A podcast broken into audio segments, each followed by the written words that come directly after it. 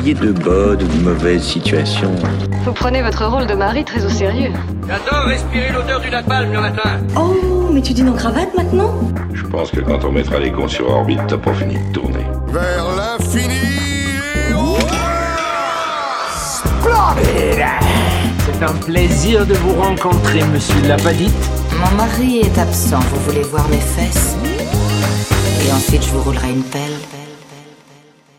Bonjour à toutes et à tous et bienvenue dans le podcast Cinématrack. C'est déjà l'épisode numéro 6 de la saison 3 et il sera consacré au dernier film de Steven Spielberg, Fabelmans. Comme d'habitude, après la critique de l'épisode, nous ferons un petit débat. Et aujourd'hui, on va discuter des films qui s'apparentent un peu au projet de Steven Spielberg dans ce film-là, puisque nous parlerons des réalisateurs, malheureusement surtout des réalisateurs et pas des réalisatrices, qui sont euh, revenus euh, sur leur enfance, qui ont retracé leur enfance, adolescence euh, récemment, puisque c'est une tendance qu'on a pu apercevoir euh, dans les films euh, de ces euh, dernières années, et dont le film de Spielberg est pour l'instant la dernière illustration. Pour parler de tout ça, j'accueille les deux chroniqueurs de ce mois-ci, deux habitués du podcast Cinématrack, deux rédacteurs euh, du site. Bonjour Juliette Bonjour. et bonjour Renaud, le rédacteur en chef. Salut, salut, wesh, wesh. Oh là là. Quelle entrée en matière. Ça annonce du lourd pour le reste de l'épisode déjà. Et on va commencer par un petit tour euh, de l'actualité. Euh, je vais peut-être commencer par l'actualité euh, assez récente et incontournable du cinéma français. On en avait déjà un peu parlé lors de l'épisode précédent. Il s'agit des Césars euh, qui ont eu lieu vendredi dernier. Je vous fais rapidement le palmarès des, des prix les plus prestigieux. Meilleur espoir masculin pour Bastien Bouillon, meilleur espoir féminin pour Nadia Tereskiewicz. J'aurais dû préciser Bastien Bouillon, c'était pour La Nuit du 12. Espoir féminin, c'est Nadia Tereskiewicz pour Les Amandiers. Meilleur acteur dans un second rôle, Bully Lanners pour La Nuit du 12. Meilleure actrice dans un second rôle pour Noémie Merlan dans L'Innocent. Meilleur acteur, Benoît Magimel, une seconde fois d'affilée pour Pacifiction. Meilleure actrice, Virginie Efira pour Revoir Paris. Meilleure réalisation et meilleur film, La Nuit du 12 de Dominique Moll. Juste comme ça, avant d'aller plus loin, votre euh, avis général sur ce palmarès? Euh, moi, je l'ai trouvé un peu marrant euh, parce que je trouve qu'il a fait un peu. euh, on a un peu l'impression que les mecs ont un peu culpabilisé qu'il y ait genre aucune femme ou aucun truc comme ça dans les nommés. Du coup, ils ont dit Mhm. ouais, du coup, ok, la nuit du 12 parce qu'en fait, ça parle de féminicide et ça parle de trucs et tout. C'est assez marrant du coup comme, euh, comme paradoxe. Moi, dans l'idée, j'aime bien la nuit du 12, donc j'ai pas de souci avec ça, mais je trouvais ça un petit peu marrant. Euh, Et on avait Brad Pitt quand même pour, le, pour remettre un, un trophée. Et on avait Brad Pitt, mais ça, ça m'a beaucoup énervé. c'est ce que c'est sur quoi j'allais surenchérir. En vrai, moi, avec le palmarès, j'ai pas trop de soucis. Euh, Virginie Efira, je l'adore comme tout le monde, et puis Benoît Magimel euh, dans Pacifiction, franchement, il, il mérite, euh, il mérite grandement. Et voilà, la nuit du 12, je trouve ça bien. Moi, finalement, c'est avec la cérémonie que j'ai eu beaucoup plus euh, de mal, mais c'est souvent, c'est toujours la même histoire en fait. hein. Cette cérémonie des Césars, on aime beaucoup la détester, Mais là, la regarder pour la hein. détester. De quoi? C'était même pire que d'habitude, là, j'ai trouvé. C'était, euh, bah, il s'est passé des trucs assez terribles, c'est-à-dire que déjà il y a eu euh, une militante écologique euh, qui est venue et qui euh, s'est fait euh, entièrement couper, avec Ahmed Silla qui a pété un câble, ce qui m'a fait me dire que ce mec était vraiment très très con. Ce qu'on savait Euh, déjà. Ce qu'on sa... Oui, mais tu sais, moi je le connais pas très bien, donc euh, je, je- j'en étais pas sûre. Je te raconterai après. Très bien. Oh, Renaud a du off. Mm. Donc il y, y a- eu ça, il y a eu euh, bon des sketchs nuls et chiants, mais bon ça après c'est pas non plus un drame. Et, euh, et oui moi Brad Pitt, euh, sachant qu'il a plusieurs accusations de violence euh, domestique et tout ça, euh, je, suis, je suis toujours un petit peu agacée quand je le vois porté au nu et, et je trouvais que c'était un peu le problème de cette de cette, de cette cérémonie, c'est-à-dire qu'en soit tant dans le palmarès que dans les discours, il y avait des très belles choses, mais finalement il y avait beaucoup de choses, au- tout le décorum autour était problématique. Mais j'étais aussi très contente pour euh, Alice Diop. Vraiment À, très à très ce contente. sujet, euh, au sujet de Brad Pitt, euh, je vous recommande un article euh, je crois du Huffington Post qui est sorti juste après les Golden Globes et qui jouait sur le- la figure de l'éléphant dans Babylone en disant justement euh, l'éléphant dans la pièce, c'est Brad Pitt et le nom, toutes les personnes qui prennent la parole en disant oh là là, il y a Brad Pitt au premier rang, c'est incroyable et tout, et que personne en fait à Hollywood ne veut regarder en face justement bah, le, fait qu'il est en pleine campagne de, pour préserver son image. Mmh. Comme Depp a fait avant lui d'ailleurs. Hein, donc, Oui, et, d'ailleurs ils ont le même, je crois qu'ils ont le même responsable de comme un truc comme ça. Ah. il, fait des est maintenant quoi. c'est très cohérent quoi, c'est très très cohérent. et, non par contre moi ce que je veux dire qui était pire que d'habitude par rapport à la cérémonie, c'est qu'il a été décidé que tous les discours étaient limités à une minute. Et donc, il y avait des sketchs interminables euh, et les prises de parole qui pourraient être intéressantes sur le cinéma, elles étaient extrêmement courtes. Malgré ça, il y a eu des moments que j'ai trouvé assez jolis, notamment, euh, donc Mehdi considère que l'animation, c'est pas un prix prestigieux, mais donc je vais quand même dire qu'il y avait des nommés aussi en animation. Et euh, tout le monde s'attendait à ce que ça soit le petit Nicolas qui gagne, ou dans le pire des cas, le nouveau film d'Ernest et Célestine. Et en fait, c'est ma famille afghane qui a gagné. Et je vous conseille de regarder la vidéo parce que vraiment, eux-mêmes, ils étaient persuadés qu'ils n'allaient pas mmh. gagner. Quoi. Ils n'y croient pas un instant. Euh, c'est extrêmement euh, touchant comme moment. Euh, et il y a un autre élément qui m'a semblé important qui n'a pas été mentionné, c'est à la composition, parce qu'il y avait cinq bandes, originales excellentes qui étaient nommées.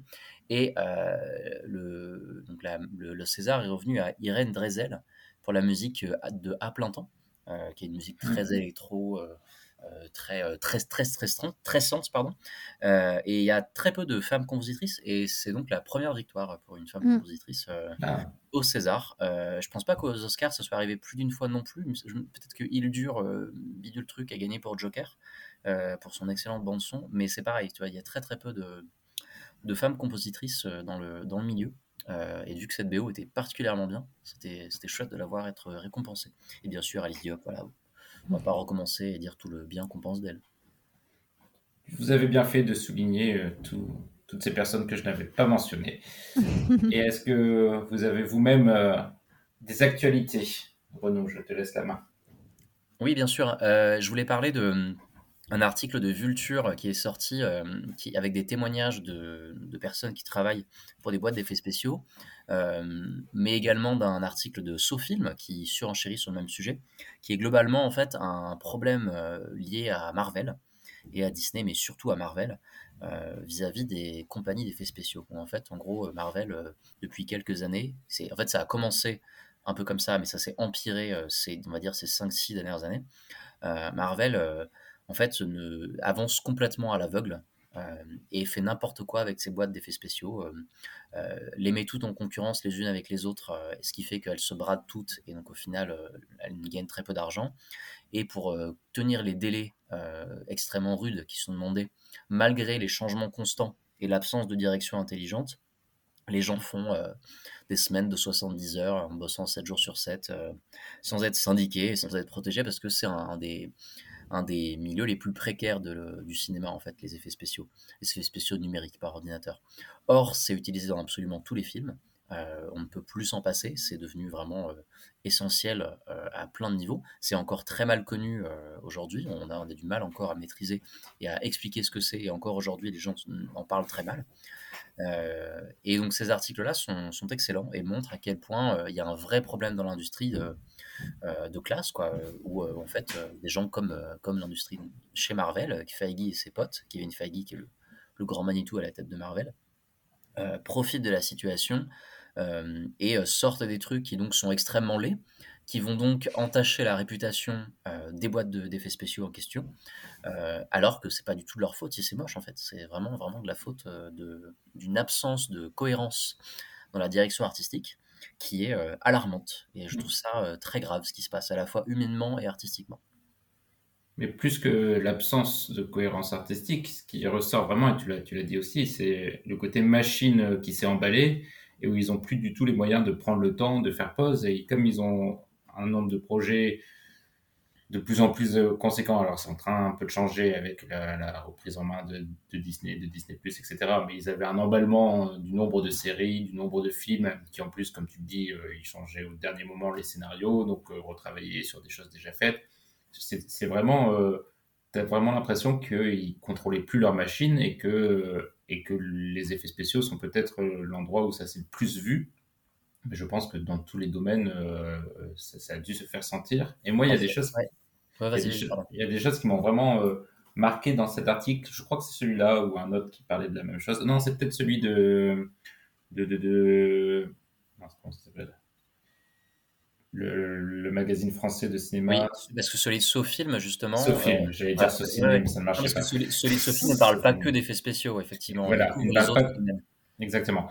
Et dans cet article, il y a, il y a une interview assez incroyable où euh, la personne responsable des effets spéciaux de, de Spider-Man, je crois, le deuxième de la trilogie euh, du MCU, euh, dit à un moment euh, Oui, on a eu la chance de pouvoir faire la scène euh, de combat contre Mysterio. euh, on avait une ligne de scénario et c'est nous qui avons fait toute la scène. Et Ouais. c'est là qu'on on se rend compte qu'en fait, il y a toute une partie du film euh, qui est vraiment dirigée, en fait, réalisée par ces boîtes d'effets spéciaux. C'est pas juste euh, répondre à des commandes, c'est parfois ils ont la main clairement sur des, pans entiers du film. Et c'est quand même fou que de, se dire que, euh, que ces films sont vraiment maintenant des, des sortes de monstres de Frankenstein, de puzzles assemblés à différents endroits. Et on comprend la difficulté de faire des bons films avec ça.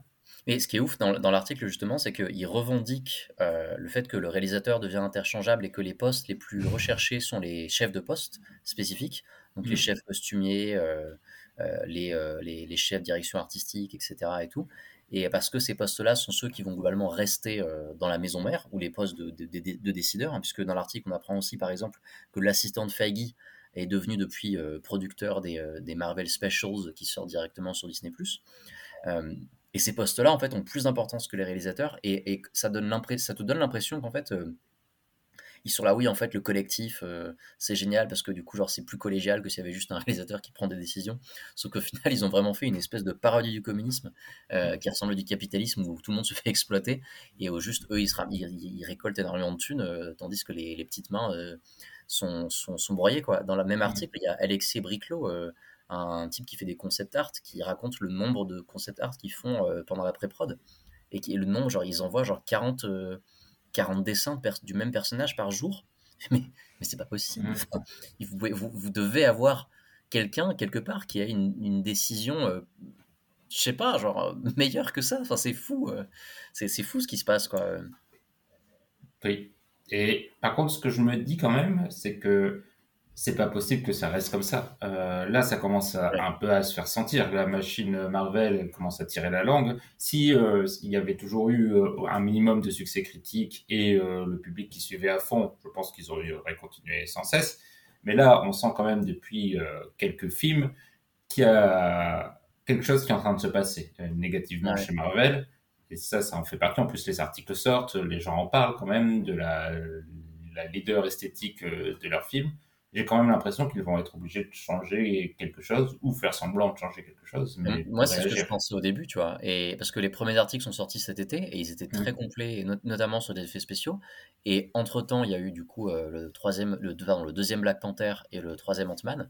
Et l'article de Vulture sur Ant-Man explique que en fait, la boîte qui faisait les effets spéciaux sur Ant-Man, à un moment, on leur a dit bon, voilà, en fait, la moitié des gens euh, qui bossent chez vous, maintenant, ils bossent sur Black Panther parce qu'on a besoin de plus de gens.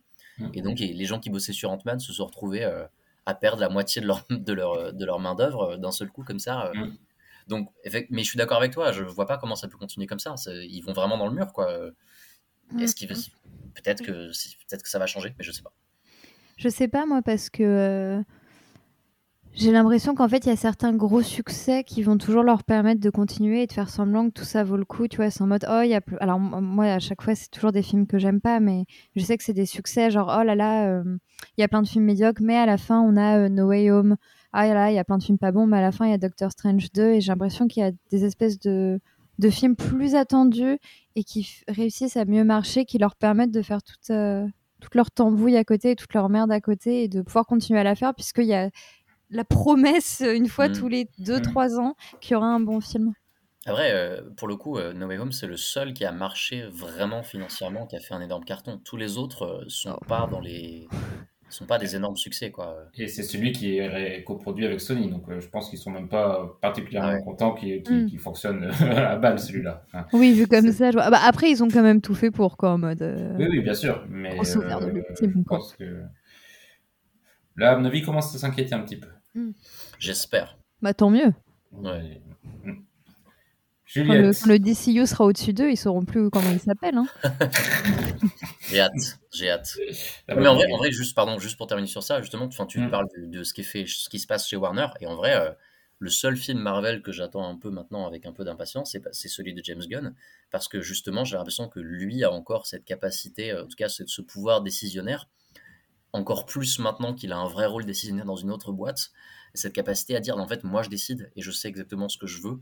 Euh, bon, peut-être que je me trompe complètement et que son Gardien 3 ce sera tout pourri, euh, mais j'en. Son 2 était pas terrible déjà. Son En deux plus, est son premier non plus d'ailleurs. Moi je trouve, mais bon voilà. Ah bon, très bien. Ah, mais c'est marrant que tu parles de James coupé, Gunn. mais Juliette, euh, c'était à ton tour de Oui. partager une news. Je, je termine de. je- C'est marrant ce que tu dis par rapport à James Gunn parce que moi, clairement, je ne l'attends pas du tout chez Marvel puisque je déteste les Gardiens de la Galaxie. J'aime pas du tout. Mais, mais, euh, on est d'accord, c'est lui Suicide Squad. Ouais, ouais, c'est lui. Ouais. Et ben ça, par contre, je trouve ça bien. Ça, ça m'a Ouais. bien amusé. Donc, Mm. euh, Et Peacemaker, c'était bien aussi. donc voilà. Mais euh, oui, sinon pour la news, euh, moi je vais revenir un peu sur les, sur les cérémonies à la française et sur les institutions à la française, puisque euh, il y a eu, a été annoncé le président du prochain jury de Cannes, qui Ouais. sera, qui sera euh, ce très cher euh, Ruben Östlund, déjà euh, deux fois lauréat de la Palme d'Or, et donc maintenant il va pouvoir décerner à son tour des Palmes d'Or. Et autant vous dire que si vous suivez le podcast, vous savez à quel point cette nouvelle ne m'enchante pas du tout. Je suis, en fait, je, je, je continue perpétuellement par être déçue par toutes ces choses, les Césars, les Oscars, Cannes et tout ça. Enfin, je dis tout ça, non, justement, Venise et Berlin récemment, ils ont fait des, belles propositions. Mais, euh, mais je continue d'y croire parce que, parce que voilà. Et euh, c'est vrai que là, j'étais assez déçue de Cannes, parce que c'est vrai que ça fait quelques années qu'on a souvent des hommes présidents du jury ou quoi, et j'étais assez déçue qu'on qu'on continue de mettre des figures assez similaires et, euh, et qu'on n'essaye pas un petit peu d'ouvrir. de, En gros, l'entre-soi est tel, là, on fait même plus semblant. quoi. C'est ce mec qui a gagné deux palmes d'or, ce sera lui président du jury, et tu dis, ah oui, d'accord, maintenant, Ken, c'est de plus en plus, même si en vrai, je suppose que ça l'a toujours été, c'est de plus en plus un îlot extrêmement fermé, et en fait, dans lequel juste c'est les mêmes mecs qui vont se récompenser et être récompensés euh, Entre en ouais. et voilà quoi. Mm. Après, en général, le, le, la- le reste du jury est souvent plus intéressant que Oui, le tout à fait, tout à fait. président euh, est plus varié, mais c'est vrai que c'est c'est décevant quand, quand on n'apprécie pas trop le bonhomme. Quoi. Bah, c'est ça. Non, mais même, je pense que, euh, évidemment, là, comme c'est Ruben Östlund, euh, le, le bas blesse encore plus, mais je. Je pense honnêtement que, que n'importe quel réalisateur comme ça, un petit peu euh, normé, on va dire, je me serais plaint parce que, je suis relou. Et parce que euh, Ruben Östlund, bon, il y a le fait que je l'aime pas, mais aussi je trouve qu'il. Le fait que ce soit lui est, symptomatique euh, de quelque chose. Mais en effet, moi j'ai confiance. euh, En général, le reste du jury, comme tu dis, Renaud, est très intéressant. Non, mais de toute façon, ce qui va se passer, c'est que Östlund va donner une super palme d'or et je vais m'auto-détruire. et voilà. tu, je- tu, tu- tu préfères qu'il le donne euh, au Polanski qui sera en compétition ou au Woody Allen qui sera en compétition? Ou Ken Loach, qui sera le cinquième. Bah, écoute, à choisir du coup Ken Loach. hein. Oui, Ken Loach, clairement. Mais euh, Ken Loach, s'il est trop de gauche pour Östlund, ça peut pas marcher. Oh, faut, faut se méfier, hein, des fois on est toujours surpris par les. euh, C'est vrai qu'en plus. Östlund se croit. Bref. Donc, euh, puis, pour rappel, on a eu Vincent Lindon l'année dernière et Spike Lee celle d'avant, c'est ça? Oui. Ouais. Et justement, Vincent Lindon, il euh, avait des gens derrière lui qui étaient surprenants. Enfin, il y avait, il y avait déjà euh, une pers- deux personnes qui étaient mises en examen. Mais bon. Oui, ça c'était marrant, ouais. Mais justement, en fait, moi, là où, où je suis encore plus, plus déçue que ce soit Ruben Östlund, c'est que, qu- quoi qu'on pense de Titan, le fait que ce film ait eu la Palme d'Or, c'était quand même assez étonnant, assez cool, assez audacieux. Je me dis, il n'y a qu'un mec comme Spike Lee, avec euh, son vécu, euh, qui l'a obligé à être audacieux, son cinéma Ouais. audacieux et tout ça, qui peut fournir des Palmes d'Or comme ça.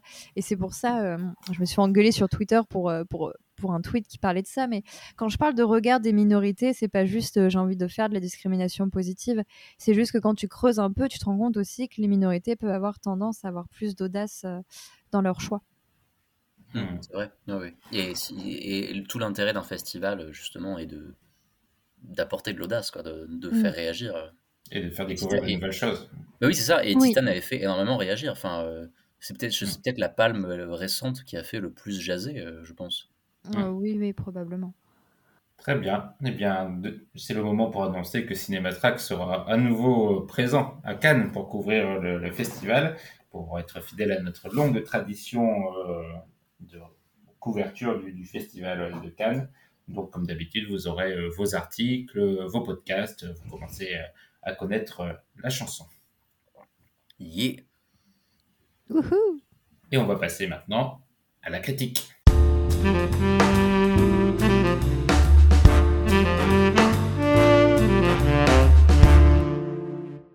On est donc réunis ici pour parler du dernier film de Steven Spielberg. Pas la peine de présenter Steven Spielberg à nos auditeurs, euh, mais euh, je vais seulement retracer vite fait son dernier projet, The Fablemans, un film qu'il avait dans ses tiroirs depuis très longtemps, puisqu'il s'agit d'un film euh, à vocation autobiographique qui retrace une partie de son enfance et de son adolescence, jeune vie d'adulte.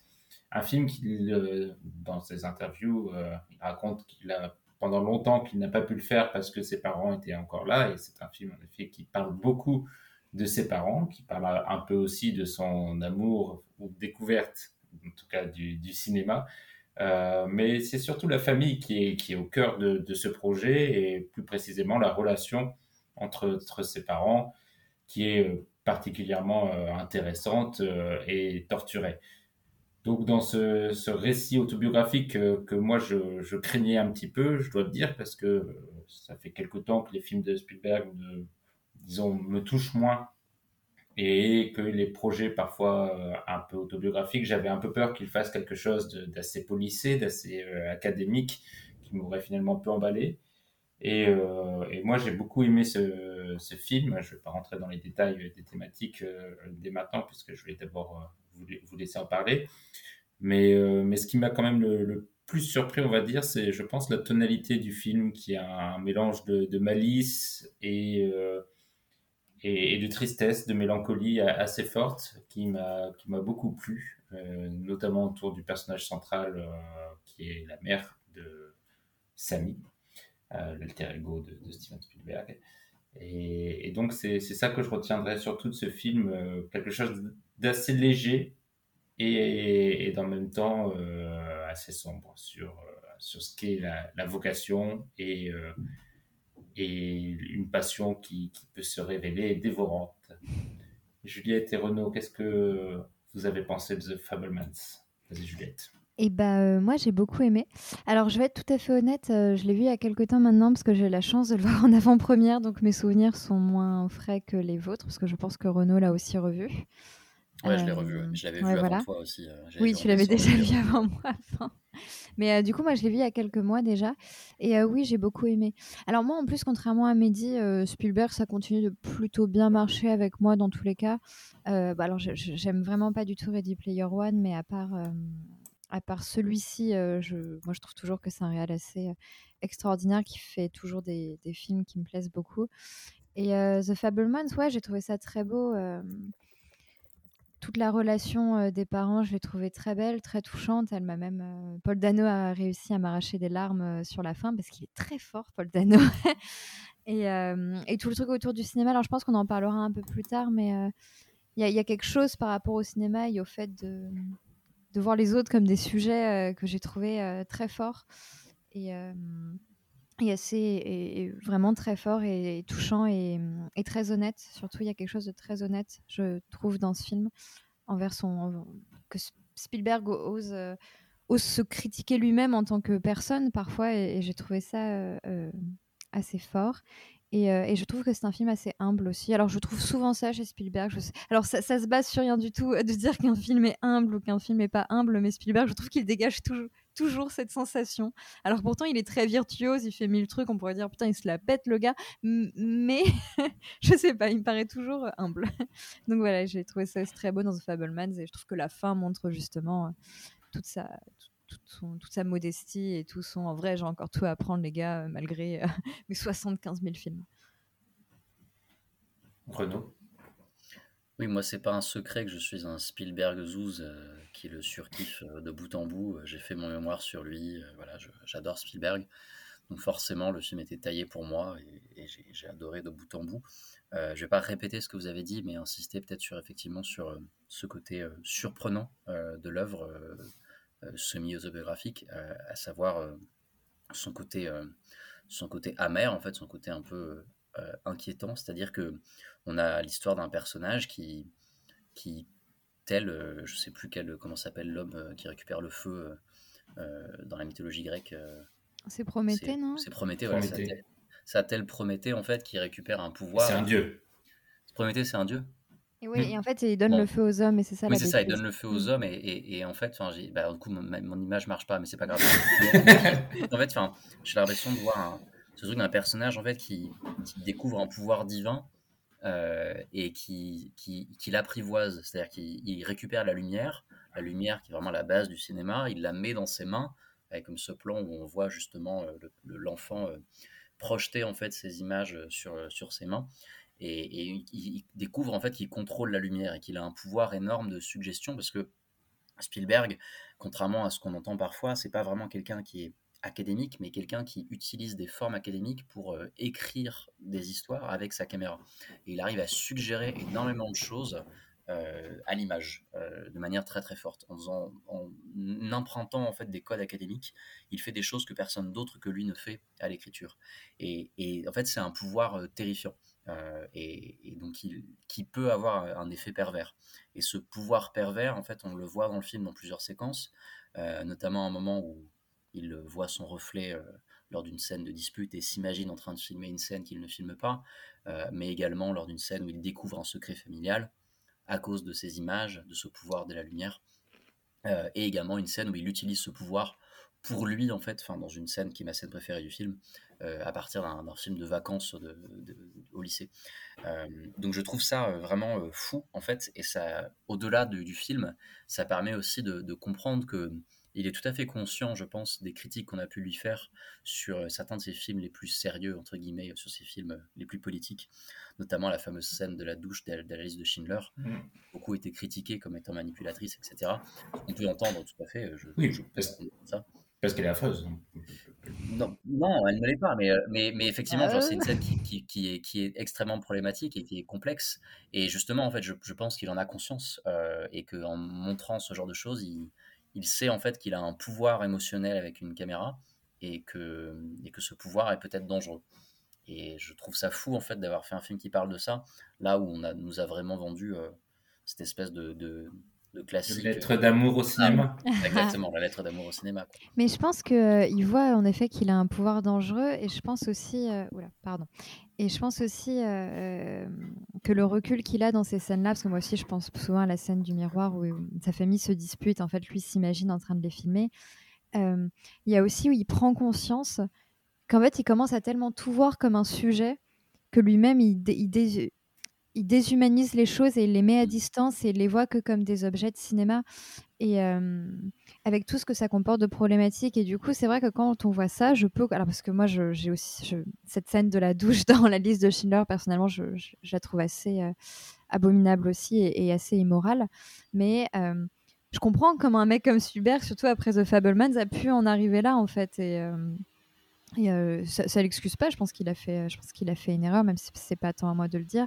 Mais euh, je pense que lui-même se rend compte à quel point il voit tout éventuellement comme un sujet à filmer. Il voit le malheur comme un objet à filmer. Il voit beaucoup de choses comme ça et euh, au point de parfois ne pas se rendre compte de la réelle réalité mmh. et de euh, comment le faire euh, proprement et avec les yeux du réel. Je, pense qu'il le sait et qu'il l'explique dans le film en opposant deux scènes. Enfin, moi, j'oppose deux scènes. Il y a d'un côté justement donc cette scène dans, le, dans le gymnase où ils visionnent ensemble avec tous les lycéens le film de leurs vacances et qu'ils transforment, comme tu l'as si bien dit, un, son, un, camarade de classe qui le harcèle en un, sujet de cinéma. Et non un héros grec. Mmh. ça, un, héros, même un héros arien en fait. Vraiment, mmh, genre, un juif en fait un, héros d'un film de propagande nazie. Quoi. Mmh. Euh, et le gamin, le gamin en fait comprend ce qui est en train de se passer et vit le traumatisme de euh, tu viens de créer un personnage qui me ressemble et qui n'est pas moi et je ne pourrais jamais être euh, à ce niveau-là. Et je, donc ça, pour moi, c'est une arme, c'est le truc un peu, disons, dangereux. Et à l'opposé, il y a l'utiliser correctement, et c'est quand il se sert de son film de guerre pour euh, parler du deuil de sa mère Mmh, qui vient de, bien sûr. de perdre, de perdre son parent. Mmh. Euh, et dans cette séquence-là où on voit pendant la projection que émotionnellement, elle comprend qu'en fait le film lui est adressé à elle. Mm. Et, euh, et, et c'est contrebalancé, je trouve, de manière assez rigolote, avec une fois qu'il sort du cinéma, il est en train de parler avec sa famille et ses sœurs qui lui disent Mais pourquoi tu fais jamais des films qui parlent de femmes? Où elles sont, elles sont où les femmes? Et, et en fait, il vient de faire un film qui parle de sa mère, euh, mais de manière déguisée. Et j'ai trouvé ça vraiment rigolo et, et, et ça prouve qu'en faisant ce film-là, je pense qu'il réfléchit à sa, sa carrière. Et Mehdi a dit tout à l'heure que le film, ça fait longtemps qu'il est en gestation. Je pense que c'est aussi pour ça que le film il est aussi réflexif, réflexif. Bon, Réflexif. Réfléchissant. Euh, réfléchissant sur sa carrière, puisque le, le projet commence euh, en 99 officiellement, Mm. mais euh, le vrai début, c'est euh, quand il commence à travailler avec Tony Kushner, son scénariste sur Munich. Et en fait, ils ont commencé à bosser ensemble sur ce projet euh, il y a bientôt 20 ans. Donc c'est quasiment 20 ans de réflexion et de discussion euh, autour de sa vie qui ont, qui ont fait naître le film. euh. Et, et- et je trouve que, pour, pour aller un peu dans la méta un peu facile, mais il y a, il y a une sorte de malédiction un peu aussi qui, qui semble ressortir de, de ce pouvoir dont tu parlais, Renaud. Euh, On, on dirait qu'il est, qu'il a une relation presque toxique avec cette, cette caméra qui, à un moment, d'ailleurs, il, il essaye d'abandonner, plus ou moins, euh, dans le film, et que finalement, il est condamné à, à utiliser son talent et, et à faire des films. Et je trouve que le fait de voir ce film, donc de voir ce film sur ses parents, voir des choses assez dures qu'il montre sur ses parents, des scènes de dispute, etc. Finalement, euh, il les filme, il les a refilmés, il les a recréés même pour nous faire un film là euh, en, en 2023. Et que du coup, il, finalement, il ne s'en sort pas de, de, de ce, de ce génie maudit, puisqu'en effet, il joue encore avec des sentiments On peut comprendre que ses parents n'auraient peut-être pas aimé voir ce film, n'auraient pas aimé voir leurs, leurs émotions livrées comme ça, analysées par, par leur enfant. Et donc, il y a, il y a une sorte de boucle, je trouve, de, qui se répète et sur euh, qu'est-ce que c'est que filmer la vie, filmer sa vie et filmer ses proches. Juste pour préciser, Mehdi, euh, donc ses Mm. parents voulaient le voir le film en fait, et ils insistaient pour le parce que ça, en fait ils ont pour euh, spoiler euh, la vraie vie, euh, donc, longtemps, pour longtemps après la fin de ce qui se passe dans l'histoire dans le film, ses parents se sont se, se sont rabibochés Ah. et, et ont fini leur vie ensemble en fait. Oh, mais quel drama queen, Steven En mode le mec qui fait donc tout il un a fait film. vraiment sur un moment précis de sa vie quoi. Mm. Mais globalement, enfin donc sa mère a eu une longue relation avec euh, le personnage de Seth Rogen. euh, Mm. Et après, en fait, après son, son décès, euh, ses- ses parents se sont remis ensemble. Euh, et en fait, eux voulaient voir le film, mais je crois que lui n'était pas prêt à leur montrer. En fait, c'est Oui, notamment parce qu'il avait sûrement un peu peur euh, de leur réaction. oui, effectivement, ouais, c'est fort probable. Mais, euh, mais du coup, là, je vois qu'on est en train de parler du cinéma et du truc sur le cinéma, donc je vais continuer là-dessus. Euh, aussi, un autre truc que ce film dit sur le cinéma, vous en parlez de par rapport à, au réel déguisé et tout ça. Et là où, où- où j'ai trouvé The Fableman très intéressant, c'est qu'il montre, plusieurs, il montre beaucoup de rapports du cinéma avec le réel.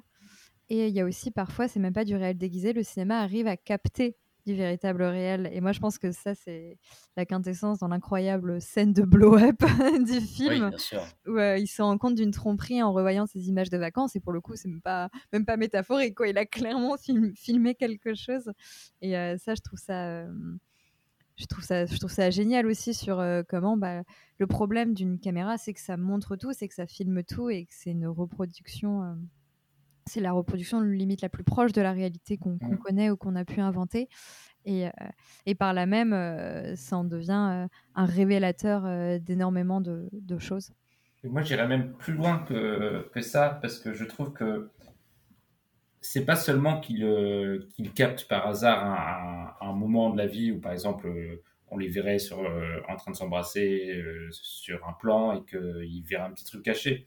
Je trouve que ce que le film montre, c'est que c'est évident qu'elle le trompe. Enfin, dans toutes les scènes depuis le début du film, Oui, ça, oui. c'est quelque chose qui crève les yeux. Il n'y a pas besoin de, de, de, de révélation. Normalement, le père le sait, tout le monde est au courant dans la famille. Tout le monde est au courant, mais sans se l'avouer, je pense. Il y a quelque chose comme un non-dit, un, un truc caché. Le, le type les suit partout, il fait toutes les vacances avec eux. Ce qui change avec la caméra, c'est qu'ils sont confrontés à la, à la vérité. C'est que la caméra révèle un, un réel qui était là, qui était visible, qu'ils voyaient eux-mêmes en vrai, mais que là, il est obligé de conscientiser parce qu'il est en train de monter, parce qu'il est en train de réfléchir à son film, et que là, il voit du réel qu'il est obligé de penser et donc de rendre euh, réel pour lui aussi. Et, euh, et c'est ça que je trouve particulièrement fort sur ce que ça dit du, du pouvoir de, du cinéma. Mm. Ouais, tout à fait. Bah, c'est ça, c'est que le film arrive à vraiment parler de, de plein de trucs différents. Comme tu dis, le pouvoir de ce que ça capte et conscientise aussi, le pouvoir euh, symbolique et métaphorique du cinéma, euh, le, le pouvoir maudit du cinéma. Enfin, c'est. Il essaye, je pense pas qu'il arrive à brasser tout parce qu'on ne peut jamais tout brasser évidemment, mais il essaye de vraiment montrer euh, les différents rapports qu'il a, qu'il a pu avoir et qui sont d'ailleurs, enfin, venant de Spielberg, ça m'étonne pas. C'est-à-dire que son cinéma tente énormément de choses avec le cinéma et énormément d'approches et d'émotions par rapport au cinéma. Donc c'est logique que lui-même, quand il parle de sa découverte de cet art, il y a parfois des choses plus réalistes, parfois des choses plus fantasmagoriques, parfois des choses plus euh, putassières, entre guillemets. Euh, je comprends pourquoi il, brasse tout, puisque sa filmographie, de manière globale, brasse vraiment beaucoup, beaucoup de choses et d'approches. Ouais, c'est vrai. Euh, et c'est intéressant parce que là, on parle vraiment beaucoup de, de justement, en fait, des, des, de, du, tout ce qu'il y a de métatextuel dans, dans l'œuvre. Euh, c'est vrai que je pense que le film, sans ça, a des choses magnifiques. Le personnage de la mère, le, Mehdi le mentionnait, euh, sans ça est magnifique. Paul Dano, pareil. Enfin, justement, ce personnage si consciemment aveugle de, de, ce qui se passe et si éperdument amoureux de, de, de sa femme est magnifique. Euh, euh, le personnage de la, de la petite copine de Steven Spielberg, cette jeune fille euh, catholique euh, vraiment euh, adorable, extrêmement drôle. Il y a vraiment des, des, choses comme ça. Mais en fait, je pense qu'il est impossible de, de, regarder le film sans sa partie métatextuelle, tant, tant elle est indissociable en fait de, de du film jusqu'à sa dernière séquence. C'est-à-dire que on peut pas, on peut pas imaginer le film en fait sans sa partie métatextuelle quand euh, le plus grand réalisateur euh, américain euh, est joué par le plus grand réalisateur américain suivant. Enfin, quand tu as un type qui a inventé les États-Unis à travers sa caméra, donc John Ford, qui est joué par, par David Lynch, qui a lui-même donné un autre visage américain. Ouais, lui, il a détruit les États-Unis. Ouais, c'est ça, ça qu'il a déconstruit, mais qui a donné du coup le, le visage moderne, je dirais, des États-Unis. Mmh. Tu vois, euh, quand tu fais jouer l'un euh, par l'autre tu peux pas échapper à quoi que ce soit de métatextuel, quoi. C'est fou. Et c'est tellement bien. C'est court, il hein, faut, faut, le dire quand même, c'est une scène assez courte qui ponctue le film, mais qu'est-ce qu'elle est bien cette scène. Oui, ah, c'est vraiment très très c'est touchant et drôle et en plus ça me fait trop rire que ce soit un, que ce conseil parce qu'en vrai en vrai bah, en vrai, c'est faux, débile. la ligne du milieu, parfois. Oui, c'est ça, c'est débile. Genre, en fait, on peut tout à fait avoir l'horizon au milieu et faire un, quelque chose d'intéressant. C'est complètement con. La symétrie, qu'est-ce qu'il raconte s'il a jamais vu du Wes Anderson ou quoi? C'est qui ce gars? Bah, C'est je crois qu'il l'a vu, c'est pour ça. oh Non, mais c'est très drôle, vraiment. C'est vraiment très très drôle. Moi, cette séquence, en plus, moi j'adore John Ford, donc j'ai commencé à... Je connaissais l'anecdote euh, par cœur, mais j'ai commencé à, à, pleurer dans la salle pour la 25e fois quand, il y a eu la musique de, de La prisonnière du désert. Euh, mm et, euh, qui, qui, a commencé à se lancer dans le bureau. Là, j'en pouvais plus. C'était terrible. Mais je suis d'accord avec toi sur le fait qu'il y a que évidemment le propos métatextuel euh, prend énormément de, de, de, place et essentiel au film.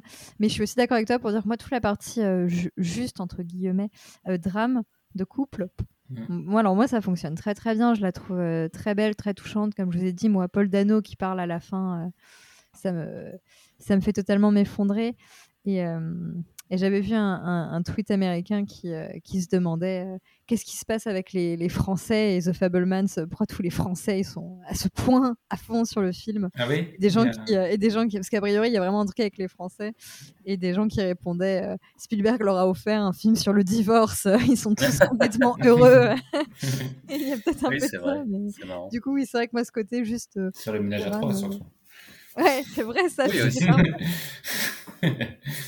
Mais oui, c'est vrai qu'il faut peut-être insister sur ça, Juliette, parce que euh, il faut peut-être dire qu'on peut conseiller aussi aux gens qui ne connaissent pas beaucoup la carrière de Spielberg, euh, qui n'ont pas d'appétence particulière euh, ni pour John Ford, ni pour des réflexions méta sur le cinéma, que même sans ça, enfin, même avec ça, mais euh, le, film reste extrêmement intéressant, beau, touchant. C'est pas un film euh, purement encyclopédique euh, destiné à faire des clins d'œil à ceux qui ont une connaissance du cinéma de Spielberg ou du cinéma américain. Ça reste un film, comme tu l'as dit, simple et touchant, et c'est là qu'il est aussi très très fort. Bah, pour preuve, moi, euh, John Ford, euh, il fait partie de mes plus grands problèmes de, de culture. Je, ne- je n'ai rien vu de John Ford, il me semble. Je, je connais très très mal et, et c'est pas très grave. Justement, de toute façon, je sais un peu ce qu'il représente. C'est juste, j'ai vu David Lynch arriver et j'étais en mode, ok, je m'en fous de John Ford. Très bien. Est-ce que vous vouliez euh, ajouter d'autres choses sur The Fablemans?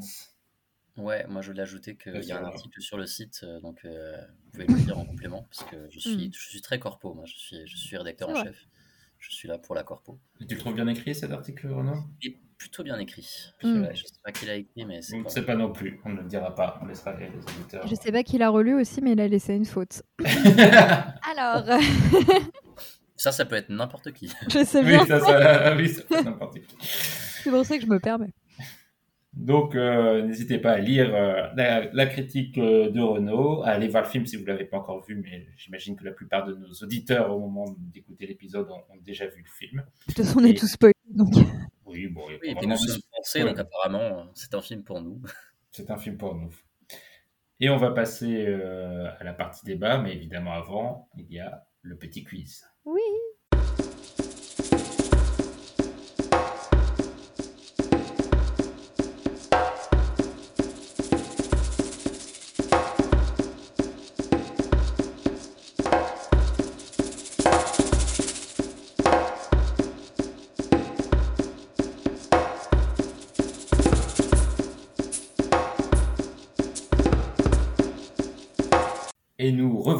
Pour le quiz qui précède le petit débat.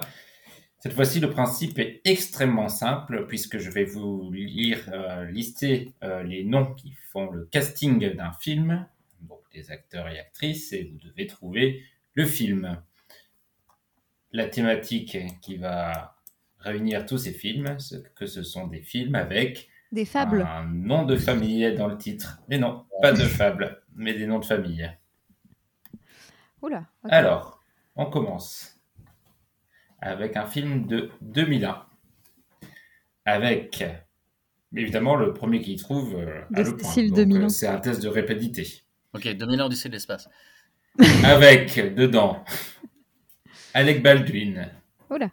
Bill Murray, Danny Glover, Owen Wilson, Luke Wilson. Ah bah la famille Tenenbaum, non? Oui Ouais, bien joué, bien joué. Ah c'est marrant, donc Wes. Anderson quand même. Wes Anderson.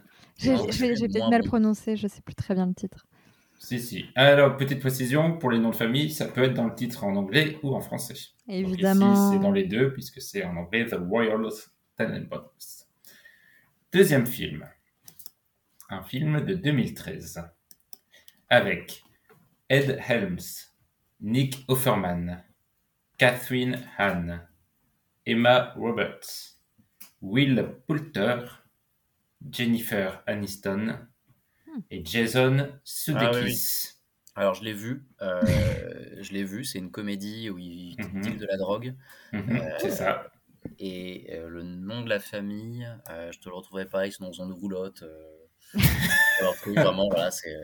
Il y a un mème avec la tête de Will Poulter. euh, qui est- Ouais, ouais, Ah, ouais, pas nom, euh, tout ça ne suffit pas à avoir le point, Renaud, je suis désolé. Ouais, bah ça va, ça va. Le nom de la famille, c'est les Miller. Ouais. We are the Miller. T'as dit quoi? C'est non, je disais tout simplement. Oui, tout simplement. Le nom en anglais, c'est We are the Millers.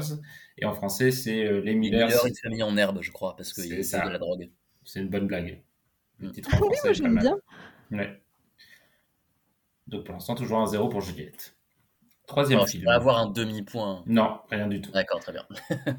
Un film de 1994 avec Elizabeth Taylor, Ali Berry, Kyle MacLachlan, Attendez, il existe un film avec ces trois personnes? Rosie O'Donnell, Elizabeth Perkins, Rick Moranis et John Goodman. Ça a l'air trop bien. On l'a vu Et bien, ça ne l'est pas. Bon, Euh, vous l'avez vu peut-être. Alors, c'est un film plutôt destiné aux enfants. Donc, euh, Rick C'est le moment Moranis. Rétrécir les gosses, évidemment. Non, c'est tiré d'un dessin animé adapté en live. Ah, c'est genre les pierres à feu. C'est les pierres à feu. C'est Flintstone en anglais. Alors, pour le prochain, donc on est à un partout. Pour le prochain, je pense que c'est le plus dur de la liste. Donc, Ah. euh, si vous ne trouvez pas, c'est normal. Mais au casting, il y a, pour ce film de 2015, Olivia Wilde, Marissa Tomei, Anthony Mackie, Diane Keaton, Ed Helms, John Goodman, toujours dans les bons coups, Alan Arkin Il joué dans tous les films de famille. et Steve Martin. En sachant que Steve Martin joue le chien. What? Mais il quelle est- année déjà tu il peux, la- redire le ca- tu peux redire le casting? Oui, Olivia Wilde, Marisa Tomei, Anthony Mackie, Diane Keaton, Ed Helms, John Goodman, Alan Arkin et Steve Martin qui vrai, je- jouent la voix d'un chien. En vrai, je crois que j'ai déjà entendu parler de ce film. C'est pas genre les Cooper ou un truc comme Oh Noël, Noël chez les Cooper. Oui, c'est ça. Ah ouais? Alors, Donc le point est pour euh, Juliette. Alors là, c'est très beau. entendu parler. Bah, moi non plus. Mais je pensais pas que vous l'auriez. Ah, il y a une, euh, avant, avant qu'elle euh, qu'elle descende en grade, il y a eu quelque chose entre Olivia Wilde et moi. Là, voilà, c'est ça. Après, je l'ai pas vu, mais je savais que j'avais, je connaissais l'existence de cette chose. Prochain film date de 1991 avec Elizabeth Wilson, Christopher Lloyd, Christina Ricci, Raoul Julia. La famille Adams? Et oui, la famille Adams. Bravo. Bravo. 3-1 pour Juliette. Ça va, ça va. Bah écoute, c'est la première fois de ma vie que j'ai de l'avance à un C'est pas fini. C'est pas fini. Prochain film de 2008 avec Vincent Dubois et Jean-Christian Fressinet. Un film français de Éric Leroc. Ah, euh... C'est un film dont on a parlé plusieurs fois dans le podcast Cinématrack, notamment quand on fait les tops de fin d'année. Un Ah. film qui a eu un gros succès, puis une suite et une autre suite. et, et encore une autre suite? Non, je crois qu'il y en a que trois en tout. Euh, Mais il c'est y en a bien pas ou quatre? pas? C'est pas les tuches? Non, mais on est dans cette veine-là. Un film qui a connu, euh, qui était dans les tops, je crois, en termes de vente et qui n'a quasiment pas existé à Paris. Ah oui, oui, euh, les, euh, les Baudins. C'est ça, Mariage chez les Baudins. Ça a l'air génial. 3-2. Le prochain film date de 1981 avec Danny DeVito, Kathleen Turner et Michael Douglas. La petite subtilité, c'est qu'il a été réalisé par Danny DeVito. Ah, c'est Mathi- bah non, c'est Mathilda qui a été réalisée. Ah Oui, mais, Mais c'est avant. autre chose. Je savais pas qui. Non, mais pff. Et il joue Et- aussi dedans Ouais, ouais. Il en a fait 5-6 hein, quand même en tant que Ok, réalisateur. mais tu sais que dans ma Euh, tête, Du coup, il il a avait dit, il y a Michael Douglas, Danny DeVito et qui d'autre? Kathleen Turner. C'est sur une histoire de divorce aussi. Mais il n'est pas très connu. Ah ouais. C'est bien. Je ne l'ai pas vu. J'ai aucune idée. Il s'agit de la guerre des roses. Et oui, et le, le Oh. vrai titre. Le War of Roses. Mais quel rapport avec le nom des gens Je pense que la famille est rose. Rose. Oh, c'est nul. petit jeu de mots. On s'approche de la fin. Il nous vous reste trois films à trouver. Le prochain est sorti en 2007 avec David Silverman. Non, pardon, avec Dan Castellanata, Julie Kavner, Nancy Cartwright et Yardley Smith. Oh là là, mais alors là. Alors, je vais vous aider un peu plus, puisque je vais vous donner les voix françaises du film. Ah, Aurélia Bruno, Joël Digui. Véronique indestructibles. Et Philippe Pétieux. Oh, les Simpsons. Oui. Les Simpsons, le film. c'est vrai que c'est leur nom de famille. C'est en effet leur nom de famille. Quelle Et révélation. c'est la fin de mon avance. J'ai eu une avance pour une fois dans un Et quiz. oui, et ça finit. 3-3. Ah là là, le suspense est à son comble. Mais je suis heureuse d'avoir pu euh, penser gagner au moins. une. Le prochain film est un film français de 2004 avec Toll Schweiger, Romain Berger, Saïd Serrari, Ramzi Bedia et Éric Judor.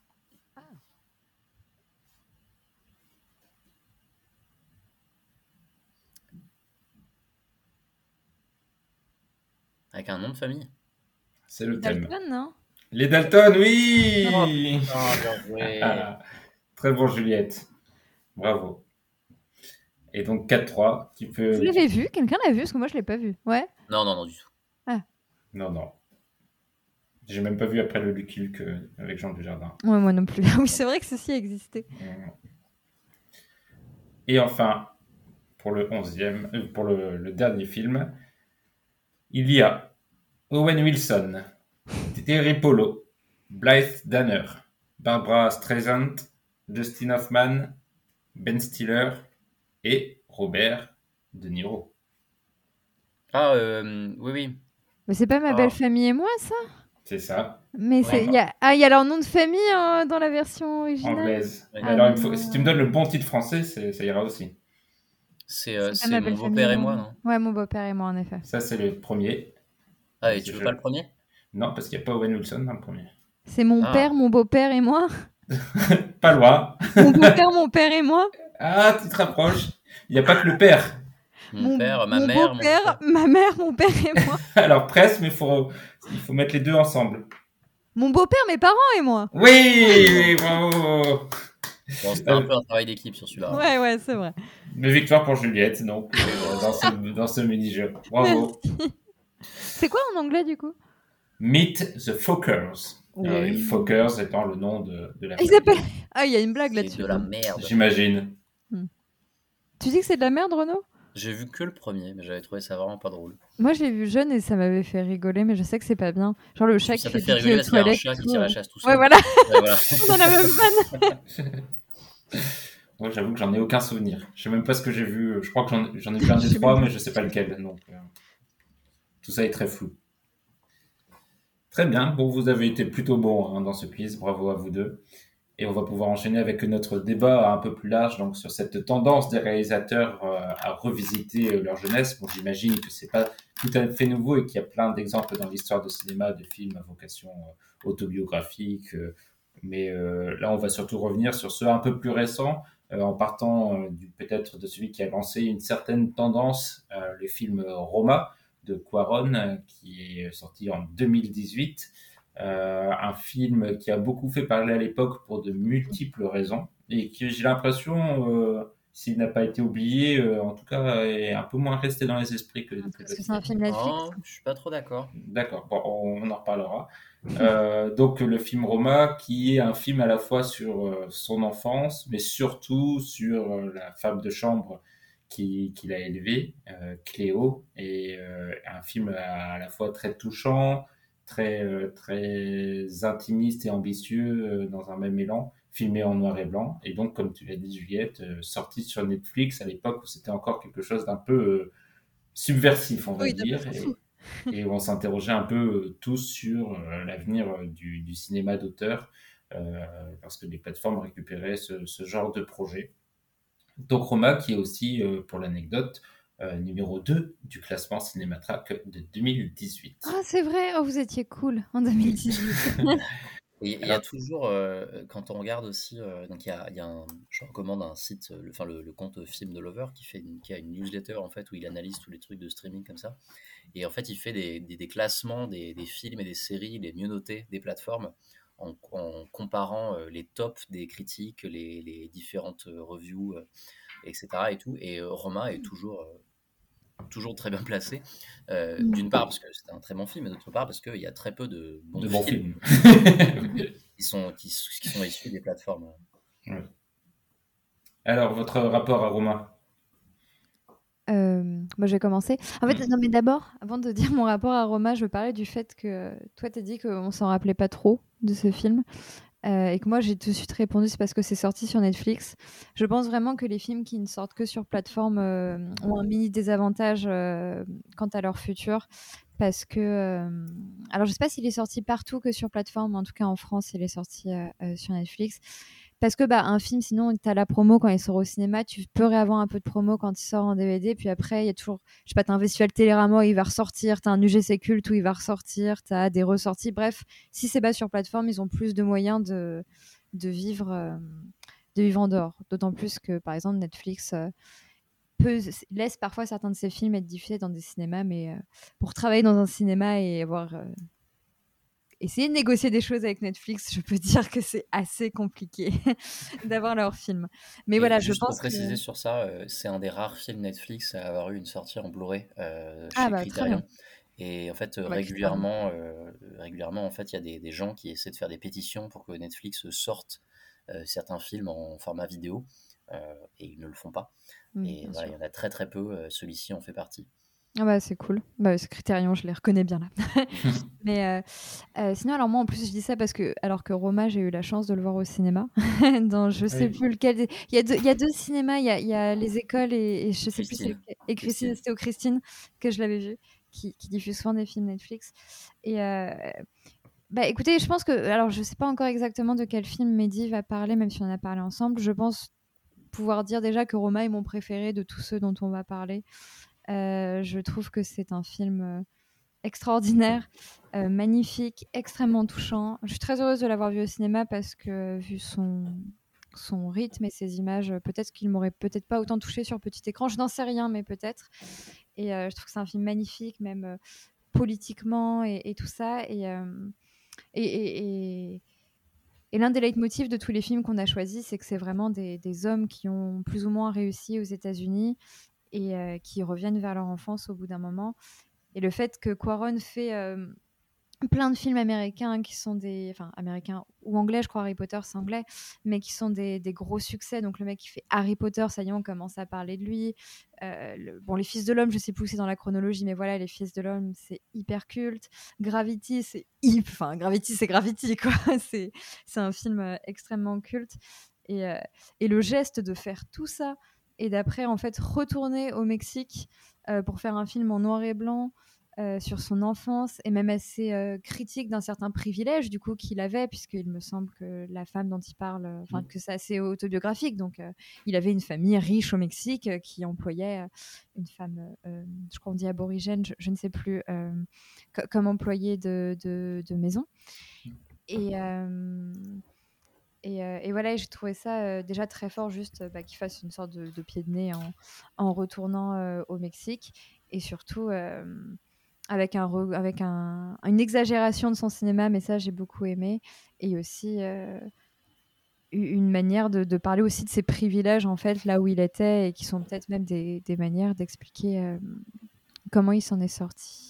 Et voilà, et C'est- bref, c'est- un film en dehors de- du côté euh, sur Quaron. C'est vraiment un film que je trouve extraordinaire et, et magnifique. C'est Mixtec, euh, le nom de, de son, du peuple indigène. De... Très bien. Oui, aborigène, c'est en Australie, je suis navrée. Oui, oui, c'est un- une peuple indigène, donc son nom c'est Mixtec. Et Ouais. juste, euh, du coup, euh, dernier aparté sur les sorties en Blu-ray de Netflix. Mais en film, en fait, ils en ont sorti 4 4. chez Criterion, à savoir Roma, euh, le Mm. documentaire de Scorsese sur Bob Dylan qui est incroyable, Rolling Thunder Review, euh, The Irishman et Marriage Story. Et c'est tout. Ok. Ah Voilà, donc euh, vous comprenez pourquoi euh, certains râlent un peu. Et pour revenir à ce que tu disais, euh, Juliette, sur le, la caricature, je, non, t'as pas dit caricature, mais une exagération de son cinéma ou quelque chose comme ça, je me souviens qu'à l'époque de la sortie de Roma, beaucoup reprochaient à ce film euh, de, de- que les réalisateurs qui faisaient leurs films sur les plateformes avaient tendance à, à être des caricatures d'eux-mêmes et qu'ils insistaient euh, un peu trop sur le côté autorisant de leurs films, comme s'ils se sentaient coupables d'être allés sur, sur les plateformes et que Roma était justement un peu trop avec son noir et blanc, avec un, un côté un peu poseur, euh, dans une sorte de cliché de ce qu'on pouvait être imaginé de cinéma d'auteur quand on était plutôt habitué à, à du Hollywood de, de spectacle. Pas une critique avec laquelle je suis d'accord du tout. Oui, oui, hein. mais est-ce que Je vous- me rappelle de ces critiques, ouais. Moi aussi, c'est Ouais. un film que j'adore, hein, juste euh, comme ça. J'allais te demander, vas-y Ouais. Renaud. Non, non, c'est un film que j'adore aussi, effectivement. Donc, pour préciser, donc, euh, moi, je- quand on a commencé à parler du sujet, euh, j'avais un cadre beaucoup plus large que, que Mehdi. euh, mais effectivement, si on se concentre sur des réalisateurs qui ont une importance euh, certaine dans, le cinéma mainstream hollywoodien et qui ont ensuite fait des films un peu autobiographiques sur leur jeunesse, euh, celui-ci se démarque très largement. Euh, C'est vrai qu'il se situe au début d'une certaine mode, d'une certaine tendance, euh, qui, je pense, est largement accidentelle. Euh, c'est souvent on a tendance en, historiographie du cinéma à analyser les périodes et essayer de comprendre des choses. Et en fait, c'est rigolo de voir que souvent on découvre des, tendances et des périodes et des modes, là où parfois ça ne que, que des purs accidents, comme celui de Spielberg qui aurait pu se faire à plein d'autres moments, mais qui s'est Mm. fait à ce moment-là par accident. Euh, mais c'est vrai que Roma euh, arrive au début de, de ce moment, quoi, et, moi aussi je, je trouve vraiment formidable. Euh, je repense très très souvent, c'est c'est marrant parce qu'il y a plein de scènes que je trouve très belles, mais je, retrouve, je repense très très souvent à celle au cinéma. Euh, si vous voyez, donc c'est un plan fixe, euh, plan euh, à plein d'échelle, puisqu'on a des personnages au premier plan, euh, donc l'héroïne et son mec euh, qui sont assez visibles, et en fait on est en haut du cinéma, donc on Mm. voit toute la salle de cinéma, l'écran, une, une salle remplie, et elle lui annonce qu'elle est enceinte, et lui lui dit genre c'est génial et tout, euh, et il dit je vais aux toilettes, et il se barre, et il revient jamais. Mm. Et la scène est très longue, et, euh, et on reste sur ça, et je, je la trouve euh, exceptionnelle, euh, Ouais, vraiment. euh, J'adore ce film, il est, il est magnifique. C'était la, la scène de l'accouchement qui m'a particulièrement marqué, mais bah comme ouais, beaucoup, ouais. je pense. Euh, Ouais. qui- qui était Mais c'est intéressant ce que, disait, ce que vous disiez sur le, effectivement, euh, euh, parce qu'on a déjà en fait justement euh, un axe qui est, je fais un film au- autobiographique, mais euh, dans lequel euh, je vais finalement euh, pas parler de moi directement. Ouais. Mm. Mm. À, à l'opposé de son camarade euh, Iñárritu, euh, qui Mm. lui, euh, dans Bardo, qui sort aussi sur Netflix euh, là euh, tout récemment, euh, qui lui ne parle pas de son enfance euh, et qui fait un film sur un personnage fictif, mais qui en fait est lui, d'un journaliste euh, qui a eu un succès en faisant des documentaires, euh, etc., et qu'on accuse d'être euh, putassier, euh, et qui a un rapport bizarre au Mexique euh, en étant adulé là-bas, et un rapport bizarre à son pays, et à son histoire, et à son patrimoine. Et c'est vraiment un film dans lequel personne n'existe à part lui. C'est vraiment, euh, c'est étouffant, quoi. Et il y a énormément de personnages, mais il n'y a vraiment que lui. Et, euh, et c'est c'est c'est Iñárritu, vraiment euh, insupportable à regarder, en fait, euh, à, à cause de ça. Oui, c'est Contrairement vrai à que- Roma. Contrairement à Roma qui est vraiment en décalage. D'ailleurs, ça parle finalement assez peu de, du cinéma en soi, contrairement à Oui. un peu mal dont on a parlé euh, tout à l'heure. Très bien, je pense qu'on a fait euh, le tour de ce, ce premier film. Euh, sur, sur ma liste, après, j'avais pensé évidemment à parler des- de ceux de, de l'année dernière déjà. Il y en a eu deux l'année dernière, donc Licorice et Pizza et Armageddon Time. Je pense que c'est surtout la coïncidence de ces deux qui sont sortis la même année qui fait qu'on a parlé un peu de, de cette tendance euh, initiée par, euh, par Roma. Euh, je vous propose que- qu'on fasse court sur Licorice et Pizza puisque euh, on a fait tout un podcast euh, dessus. J'adore Euh, comment tout le monde prononce ce titre différemment. Alors toi, Ah, tu dis licoricé, Oui, moi je dis licorice, et il y a les gens qui font licorice, et tu sais pas pourquoi, parce que c'est un mot anglais, mais Euh, Licorice, je pense que c'est Licorice. je pense aussi que c'est licorice. On peut juste dire, euh, on peut juste dire qu'on appelle ça réglisse, et puis voilà, c'est réglé. Réglisse, pizza à la À réglisse. la réglisse. Et euh, mais euh, juste votre, votre peut-être votre avis sur ce film et, et peut-être en insistant plus sur sa position par rapport à notre thématique. Euh, alors moi, j'ai déjà, j'étais au podcast euh, Mm. sur euh, PTA euh, quand on en a parlé. Pour un avis global en, en une phrase, je pense que c'est un film qui a plein de réussites, qui a des choses éthiquement qui, qui me dérangent un peu dans la relation, mais qui est pas du tout un film que je déteste, qui est qui est un film qui est très intéressant parce que c'est PTA, donc c'est toujours intéressant, mais qui a quelques problèmes.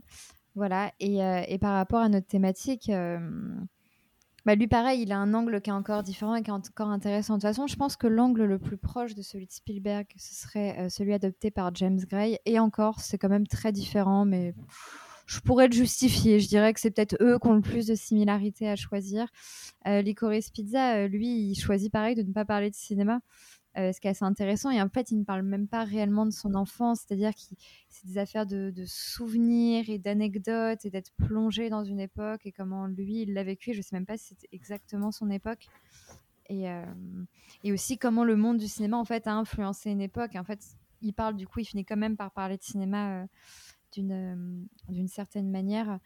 Et, et en fait, lui, il se, il se sert de, de ce retour en arrière euh, pour faire un film euh, anti-nostalgie. Moi, c'est c'est quand même ça que je pourrais trouver de très intéressant dans, dans Licorice Pizza, ma- malgré quelques problèmes que je peux avoir. C'est euh, où à la fois, évidemment, il va te montrer une, une certaine euh, magie euh, de, de là où il est, et euh, en même temps, bah, il démonte totalement euh, le rêve américain, il démontre ce qu'est une star, euh, il te montre... euh, Alors, je vois Renaud dire non, mais c'est pas grave. Non, non, c'est pas ça que je dis, Ah. non, c'est au, au bruit du côté Ah. de Ah mince il, dé- démonte les stars, il démonte cette espèce de société qui t'oblige à, à vouloir euh, vendre des trucs tout le temps et à créer commerce sur commerce et ça ne marche jamais, mais tu continues et c'est la magie du truc, mais en même temps, toute sa limite. Il te montre des problèmes politiques. Enfin, lui, en fait, il se sert de ce retour en arrière, pas tant pour parler de cinéma, bien qu'il en parle évidemment un peu, mais surtout pour dresser un portrait. Euh, euh, d'un moment où les États-Unis c'était vraiment de, de, pire en pire, j'ai l'impression. Je tout à, fait d'accord avec toi pour dire que je pense c'est celui qui restitue peut-être le mieux une certaine euh, époque ou une ambiance en tout cas. Il y a quelque chose dans ce film qui, euh, qui sort de, de, de, la façon dont on filme d'habitude euh, ces années-là et qui, qui réussit à nous plonger dans une atmosphère qu'il crée. Et on sent que c'est à la fois totalement fictif parce que récréé pour le cinéma et en même temps qu'il réussit à capter quelque chose de, de l'époque, de sa jeunesse. De... il y a quelque chose d'assez sincère dans ce film par ce biais de, de la description d'une génération un peu, un peu perdue euh, et en même temps euh, au moment de tous les possibles, quand euh, il y a à la fois les, crises économiques et en même temps cet encouragement à investir dans tout et n'importe quoi. Je trouve que ce, film est vraiment très intéressant pour ça, plus peut-être pour que pour ce qu'il raconte des, personnages en eux-mêmes. Mais, alors, un détail quand même, c'est, euh, je trouve que ça parle beaucoup plus de Los Angeles que, de, que des États-Unis, en fait, de manière globale, oui, sur cette période-là.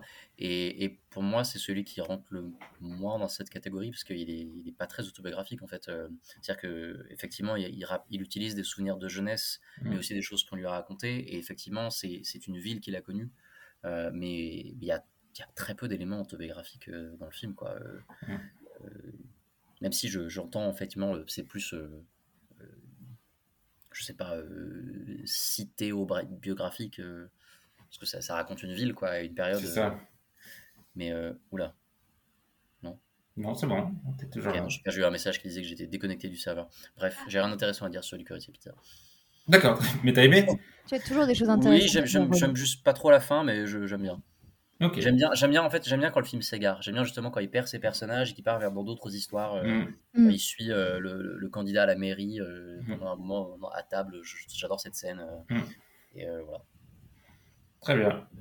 Et donc peut-être celui qui correspond le plus à ce qu'on attend de ce type de film, Armageddon Time de James Gray, qui a, laissé, j'ai l'impression, une une trace un peu mitigée parmi les, critiques, ou en tout cas peut-être plus en France qu'aux États-Unis, je ne sais pas, mais euh, qui n'a pas fait en tout cas beaucoup euh, d'émules euh, à sa sortie. Il a plus été aimé en France qu'aux États-unis, ça c'est sûr. Ah, il a été plus aimé en France qu'aux États-Unis. Et comme ah tous les films de James Gray en fait. c'est vrai. c'est vrai. Et, et donc, le film dans lequel il revient là aussi le plus de manière précise sur sa jeunesse à lui, sur son rapport notamment euh, avec euh, avec le racisme aux États-Unis, puisqu'il y a quand même beaucoup de séquences qui, qui, se penchent sur ça, sur son rapport à la judaïté, et euh, là aussi avec, une, on va dire, une sorte de déclaration d'amour, cette fois-ci, à son grand-père, qui est incarné par Anthony Hopkins, qui est peut-être le rôle le plus intéressant du film. Un film qui est peut-être le plus académique de ceux dont on parle dans ce, dans ce petit débat, et c'est peut-être aussi pour ça qu'il est celui qui marque le moins. Je ne sais pas vous, quel est votre avis sur Armageddon Time? Il est, euh, il est extrêmement subtil en fait. Moi, c'est aussi pour ça qu'il y a des éléments qui m'ont laissé sur le carreau, je pense, euh, mais d'autres qui m'ont énormément touché. C'est qu'il faut réussir à rentrer dedans quoi, euh, pour, pour voir ça. Après, effectivement, de ce que j'ai lu, c'est peut-être le plus authentique, dans le sens où je crois qu'il a vraiment quasiment rien changé à part les noms euh, de, de, cette version-là euh, de, son histoire, euh, à un point vraiment surprenant. je me souviens d'un podcast où il en parlait, où il disait justement que... alors j'ai un trou sur le nom de l'acteur, Jeremy Irons, qui joue son mm. père, je crois. Non, c'est pas Jeremy Irons, c'est Jeremy. Non, c'est celui de Succession. Celui de Succession, effectivement, il s'appelle pas Jeremy quelque chose? Je sais pas. Excusez-moi, je suis obligé de vérifier parce que ça va me stresser. Euh, Jeremy Strong, voilà, Jeremy Strong, ah. Jeremy Irons. Euh, Jeremy Strong qui joue son père à un moment, donc euh, James Gray raconte cette anecdote où il a dit une phrase et, en impro pendant qu'il jouait, et c'est un truc que disait tout le temps son père à James Gray, et James Gray il était genre mais enfin pourquoi tu viens de dire ça en fait, et, Jeremy Strong lui a dit bah je pense que c'est le genre de truc que mon personnage dirait. je trouvais ça fou. Je trouvais ça fou. C'est vraiment, c'est, un film bizarre hein, parce que tu parlais du racisme et tout, et, mm. il a, il a très fortement conscience de sa position de privilégié dans l'histoire et, euh, Mais et en même temps, il y a des choses hyper étranges. euh. C'est un film vraiment curieux et surprenant, Mhm. je trouve. Juliette. Euh, alors, moi, j'aime beaucoup, beaucoup Armageddon Time. Il faut savoir que euh, tant qu'on fait la liste de mes takes désastreuses, je pense que mes, mes takes les plus désastreuses sont sur James Gray, puisque c'est un réalisateur euh, que je ne déteste pas, mais j'ai jamais réussi à entièrement adorer son cinéma.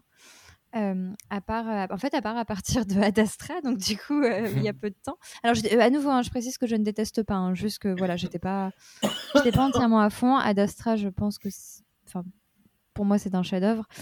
Et, euh, et Armageddon Time, j'ai adoré, alors que je ne l'attendais pas spécialement, puisque bah, pour moi, James Gray, du coup, j'étais pas sûre de rentrer dedans.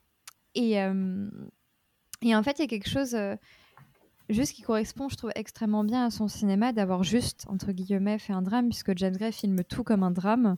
Et là, il filme un drame comme un drame. Du coup, en fait, j'ai mieux compris, j'ai complètement compris sa mise en scène grâce à, à cette évidence-là. Et je pense que d'ailleurs, je pourrais mieux revoir ses films grâce à ce film. Euh, et, euh, et sinon, donc, enfin bref, moi, Armageddon Time, c'est un film que, j'aime beaucoup, que je trouve très touchant, très subtil, comme dit Renaud. Je pense que c'est vraiment un, film plein de subtilité. Et, euh, par rapport à notre thématique de, l'enfance, euh, moi où je l'aime beaucoup, c'est que ce, film nous offre une origin story euh, aussi des films de James Gray par rapport à, aux daddy issues qu'il y a dans chacun de ces films. Il y a toujours, toujours un problème avec le daron.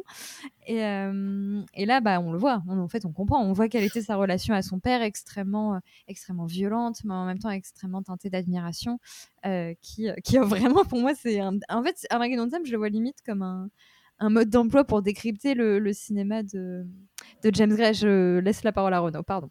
Non, je veux juste réagir à un truc que tu as dit parce que ça me fait, je- tu me fais penser à une anecdote euh, rigolote. J'étais dans une librairie euh, cinéma à, à Toulouse qui s'appelle Ombre et Lumière, qui est excellente. Et il y a une dame qui est arrivée et qui a demandé au vendeur euh, Je cherche un film que j'ai vu à la télé il y a quelques temps. euh, ça se passait dans l'espace et euh, c'était un type qui cherchait son père. Et le, et le vendeur lui a dit euh, Ah bah ça c'est facile. Euh, un type qui cherche son père et c'est un film américain. C'est James Gray, c'est Ad Astra. Et bah, c'est marrant. bah non, c'était Star Wars. ça aurait pu, hein. Mais, euh, mais oui, ça veut dire que comme Armageddon Time, moi, je, je le vois vraiment comme un, comme un mode d'emploi de la filmographie de James Gray. Et je pense vraiment que je serais plus réceptive à sa filmographie désormais. C'est pas une Et- blague, hein, je pense vraiment. Non mais je comprends. Et, euh, et dans la thématique du retour à l'enfance, euh, lui, il prend vraiment aussi la décision de ne pas parler de cinéma non plus. Il y en a quand même un peu. Il y a- quand même un peu, et là, c'est ça que j'ai trouvé ça assez surprenant parce que c'est quelque chose qui n'a pas été très remarqué. Mais euh, euh, James Gray il fait souvent référence à d'autres films euh, dans son cinéma, de manière assez subtile, notamment du cinéma italien. Et en fait, dans ce film-là, la scène finale, c'est une reprise d'une scène d'un film qui s'appelle Les Vitelloni, un film de Fellini. Et en fait, il avait déjà reprise dans le film qu'il a fait avant Ad Astra, J'ai un trou, aidez-moi. La euh, l'espace la quoi. Lost City of Z. Velocity of Z, Ah. merci. Euh, en fait, euh, donc, il y avait déjà ça, où en fait c'est une scène où il y a un, un personnage qui part en train et on a un montage des chambres euh, des, des- des personnages en fait de sa vie euh, qui sont enchaînés sur ça. Euh, et là, en fait, la scène finale de, donc de, de Armageddon Time reprend ça avec ce personnage qui sort de l'école. Et ensuite, on voit les pièces de sa vie, en fait, euh, alors qu'il décide Mm. de- de- d'aller Oui, vers quelque chose. Et ces deux scènes-là sont euh, des références à euh, donc, la fin des Vitelloni, un film de Fellini, qui est le basculement de la première par- partie de la carrière de Fellini à sa deuxième, avec un personnage qui est son incarnation, qui part à Rome et qui va vivre euh, le début de sa carrière, Oui. en fait, à un point où même le film de, Fe- de Fellini, il y a une réplique euh, qui est qui- parce que tout est en doublage au cinéma italien vous savez voilà il n'y a pas de pression doublé, etc et le personnage il y a oui il y a un moment il y a une réplique de cette scène là où lui s'en va et dit je pars qui est doublé directement par Fellini Euh, donc le fait que, de, que James Gray cite cette séquence en fin de son film, certes, il ne, tu as raison, il ne parle pas de cinéma et tout, mais il cache des trucs quand même. Ah oui, non, Euh, c'est nourri de sa cinéphilie en fait, euh, de manière cachée, même si on le voit pas forcément. Et j'ai vu le film euh, Les Vitelloni genre une semaine avant de voir Armageddon Time, donc évidemment je l'ai grillé tout de suite. Ah bah oui. Je m'en serais jamais rendu compte. Mais c'est pas parce que c'est à lycéen au cinéma ou un truc comme ça. Euh, je l'ai vu au Festival de Sarlat, effectivement. ouais, Et donc euh, mes élèves s'en sont rendus compte aussi. ah oui, bravo à Ça, eux. c'est C'est génial.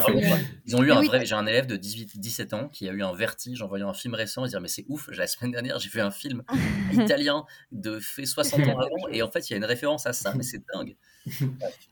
Mais en tout cas, oui, on, il parle pas directement en tout cas de son origine du cinéma euh, dans le film. En effet, c'est un film qui parle de privilège, donc c'est un film qui a été euh, euh, pas mal critiqué par la communauté euh, afro-américaine à ce sujet, en mode, bah, comme d'habitude, le personnage noir est utilisé comme un totem, est utilisé comme une figure à martyriser pour que le blanc se rende compte de sa culpabilité et tout, qui sont des, des, des critiques que j'entends que j'entends tout à fait. Mais, mais voilà, ça m'empêche pas de trouver quand même le geste de James Gray euh, assez fort et assez euh, bah, audacieux de, de, de recul sur soi-même et de conscience de ses privilèges. Et pour moi, le film en plus est plus intéressant que ça parce que James Gray dans ce film euh, n'est pas tout à fait blanc puisqu'il est juif. Et pour moi, ça, c'est une nuance qui est très importante à prendre en compte quand on parle de ce film, qui parle aussi de euh, d'oppression et d'en fait comment les oppressions peuvent être différentes. Et euh, oui, comme Steven, je sais, j'y ai pensé aussi. et, euh, et comment les oppressions peuvent être différentes et, et- et parfois être plus ou moins pires, entre guillemets. hein. Je, je sais que c'est pas comme ça qu'on mesure en fonction euh, des moments de l'histoire. Donc c'est aussi en ça que je trouve Armageddon Time plus intéressant que si n'importe quel blanc faisait un film, puisque la question de, de sa, de- du, du judaïsme dans sa famille est abordée dans le film sur comment réussir. sur, avant, nous, on pouvait pas réussir. Maintenant, toi, tu peux. Donc, tu as intérêt à réussir STP. Voilà, c'est quand même un peu plus que, euh, que, que ce qu'on a pu en dire, même si, c'est des- même si les, les critiques, euh, euh, je peux les entendre. Et, euh, et voilà, et, et, ah bah, j'arrête bientôt. Et aussi dans, dans l'audace euh, du film, bah, justement, il y a le fait, dans tous les cas, que je trouve que James Gray assume totalement, totalement pardon, qu'il était un enfant insupportable. Il y a quelque chose où, où il joue avec ton empathie, il joue avec ton attachement.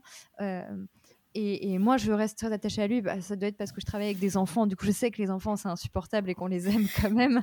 Mais, mais du coup, euh, il y a aussi ça, quoi. Il, il, il fait, c'est pas un film facile, en fait. C'est pas de l'émotion c'est facile, c'est pas des personnages faciles. Et il y a ça que je trouve euh, très beau dans, dans ce film.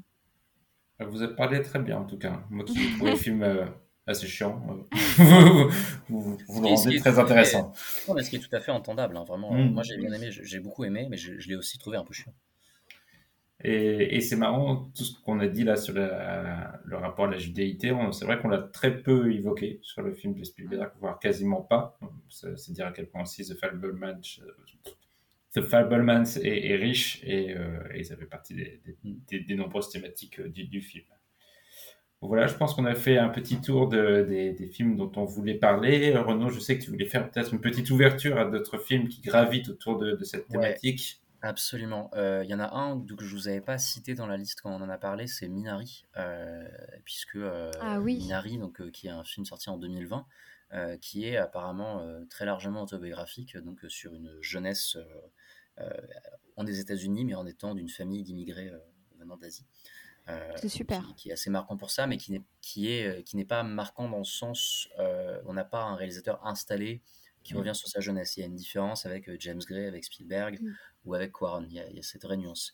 Euh, de, la, de même, on avait exclu de la liste, même s'il aurait pu rentrer parce qu'il a une importance aux États-Unis. C'est euh, le film de Pedro Almodovar, euh, Douleur et gloire, qui Mhm. lui aussi est très autobiographique, dans lequel il revient sur son enfance avec des séquences absolument magnifiques où on le voit avoir un espèce d'éveil sexuel pendant une fièvre. euh, en voyant Ouais. un, un- un- un ouvrier en train de travailler à moitié à poil dans la maison de sa mère. Mais avec un dispositif aussi là, un peu différent, puisque c'est aussi un film dans lequel il, il se filme vieux aussi, euh, Oui, via oui, le personnage d'Antonio Oui, donc il y a, il y a Ouais. un peu les deux, les deux Ouais, enjeux dans le film. entièrement raison. T'as entièrement raison. Et en fait, l'autre, moi, que je trouvais super intéressant et que je voulais comparer à, à celui de Spielberg, et je trouve que c'est celui qui s'y rapproche le plus, c'est le deuxième volet du souvenir de Johanna Hogg. Donc, Johanna Hogg, réalisatrice euh, britannique, euh, assez installée dans les milieux indés, mais qu'on découvre tout récemment en France, puisque ses films avant n'étaient pas distribués. D'ailleurs, elle ajoute euh, à ce sujet qu'elle va avoir une rétrospective euh, à Pompidou, là, tout bientôt. Et ensuite elle en avait une, Donc on va voir ces films euh, qui vont sortir au-delà des deux souvenirs et de The Eternal Daughter, qui est très bien, que j'ai vu en projet presse, qui est très bien aussi. Elle avait une rétrospective et- au Festival de La Rochelle cet été aussi. Oui, ben voilà. Donc, bah, de toute façon, souvent, dès qu'il y a une rétrospective à La Rochelle, en fait, on sait que ce sera ça des films ouais. Mais de toute façon, je crois que c'est ailleurs, qui est derrière tout ça, c'était cool. bien sûr, qui sont vraiment super, super distribués. Ouais, grave, parce que moi je connaissais pas cette réelle hein, avant The Souvenir. Ben non, je suis honnête. fait, avant, hein, je- effectivement, et la britannique, on l'a- elle n'était pas vraiment distribuée. Et le- la, la première partie du souvenir qui est sortie chez nous, elle est sortie en 2018 en vrai. Euh, Mm. Tout ça pour dire que dans la deuxième partie, donc euh, de The Souvenir, euh, elle met en scène quelqu'un qui est elle-même, qui va réaliser un film, euh, un film étudiant sur euh, ce qu'elle a vécu. Euh, et ce que je trouve rigolo, c'est que donc elle se refait, elle, elle refait un film dans son film, ce que fait aussi euh, Steven Spielberg, puisque euh, dans son film, il refait de ses films d'enfance euh, aujourd'hui. Et c'est intéressant de voir à quel point, euh, à quel point il est fidèle en fait à ce qu'il avait fait à l'époque. Et euh, euh, j'ai montré, mes parents sont allés voir le film hier, pour tout vous dire, et ont beaucoup aimé. Et je leur ai montré des extraits d'un documentaire que j'ai étudié, que j'ai utilisé avec mes élèves qui étudient Spielberg. Et en fait, il y a dedans, il y a plein d'images d'archives de, de ces vidéos de vacances, etc. Où on voit vraiment, c'est pareil. Mais on voit aussi des extraits de ces films qu'il réalisait quand il était, quand il était gamin. Et pareil, c'est vraiment, euh, vraiment la même chose. Quoi. Et donc, il y a ce truc hyper intéressant de revenir sur sa jeunesse et de refaire des films qu'on a filmés avant dans son film, qui, me, qui fait que, à mes yeux, euh, il y a un parallèle euh, fascinant entre ce vieux réalisateur de 75 ans et, et cette réalisatrice qui doit avoir, je sais pas, euh, la quarantaine, Johanna, un truc comme ça. Oui, je, je crois qu'elle est pas, elle est pas extrêmement jeune non plus. Oui, euh, voilà, parce que ça fait un moment qu'elle est installée. Elle a commencé avec euh, Tilda Swinton. Euh, Excusez-moi, je dis n'importe quoi. Du coup, elle a 62 ans. Oui, voilà, c'est Euh, bien. voilà, je elle me est disais bien bien aussi qu'elle installée aussi, jeune. Ouais. Euh, mais pas, au même, pas dans Euh, les mêmes cercles. tout à fait. Et puis même si, si on cherche une parenté avec le Spielberg, en plus, les, les deux films ont l'idée d'un traumatisme qui va créer euh, de la... alors, le, le traumatisme n'est Mm. pas, pas tout à fait le même, mais... euh, Oui, c'est vrai que le trauma. mais non, enfin, ça. je, ne dis pas que le divorce, c'est c'est- c'est pas horrible, mais euh, le Mais bon, trauma de vos souvenirs, il est quand même euh, dans notre niveau. Voilà, Mehdi, j'ai j'ai fini mon. Euh, je crois qu'on avait dit aussi éventuellement, mais du coup, je. On avait le dit quoi d'autre ta place? Euh, on avait dit éventuellement Belfast aussi. Où, Ah euh, oui, c'est vrai, mais c'est pas bien. Bah oui, mais je Euh, sais, mais bon, je vais en parler du coup. Oui. Et, euh, mais du coup, genre, je terminerai sur Empire of Ah, Light, que tu parles de Belfast. Ah bah oui, bah du coup, non, mais de toute façon, ça va aller rapidement. J'aime pas trop Belfast non plus. Euh, de Kenneth Branagh. Ouais, je sais pas le prononcer. du coup, je, je, je m'aventurerai pas à le refaire. Je sais pas que ça se le- prononce Kenneth Brainag. Ken. qui, est, euh, qui est pareil pour le coup un film de, de, de retour en enfance et de, et de point de vue euh, de l'enfance et tout, notamment sur le, le- le- les conflits euh, en Irlande. Et, euh, et, je, et je vois ce qu'a voulu, ce qu'a voulu faire le réalisateur, euh, mais le problème c'est... euh, Enfin, tu sais, il est vraiment en mode point de vue d'un enfant, machin et tout. Mais ce que nous a bien prouvé euh, La vie est belle de Benigni, c'est que traiter d'un élément historique du point de vue d'un enfant est une erreur totale, absolue. C'est médiocre et éthiquement abominable. Qu'est-ce que tu fais? Et ceci, Oh et ceci mis à part, du coup, le, le gros problème de Belfast, c'est que ça, Camille a vraiment le, parti pris du point de vue d'un enfant. Euh, moi, j'ai été assez euh, choquée de la traitement euh, assez choquée du traitement du conflit qui est extrêmement simplifié et tout ça. Et ça finit en plus le film en Angleterre, terre magnifique. Donc, ça pose certains problèmes, mais je pense qu'il rentre pas mal dans cette catégorie, notamment parce que l'un des défauts du film, c'est qu'il n'en parle pas assez, mais c'est aussi un film qui parle de la question justement du déracinement et tout ça.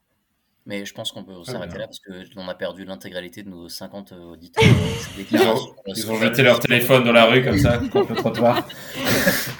J'aurais pu critiquer le La vie est belle de Capra, ce que je n'ai pas fait puisque je l'adore. Oui. Donc c'est bon. J'ai Ça n'a rien à critiqué le voir. très mauvais. Il y a deux La vie est belle, il y en a un Ouais, ouais. horrible, un bon. J'ai- Tout à fait, oui, c'est- une phrase qu'on peut dire si on est euh, effectivement euh, complètement, euh, complètement déglingué. Déglingué. Ouais, déglingué, je savais pas, je cherchais un mot drôle et j'en ai pas trouvé. Déglingué. Ouais. Mais effectivement, du coup, il y a eu Belfast et Empire of Light, donc de Sam Mendes tout récemment, qui lui prend le parti en fait de pas parler de sa jeunesse directement, mais de parler de sa mère, Ah, c'est sa maman. qui est donc, qui était donc bipolaire, et de la placer dans un contexte de, elle travaille dans un cinéma, et donc le film essaie de brasser en fait plein de questions sociales de l'époque, euh, et euh, il le fait aussi bien qu'un manuel de collège. donc voilà, c'est vraiment, euh, vraiment pas ouf. D'accord. Très bien, bah, merci d'avoir conclu cette petite thématique. On espère que ça vous aura plu et que ça vous aura donné envie d'aller voir certains de ces films. Et avant de raccrocher les micros, on va passer à la dernière partie du podcast, nos recommandations.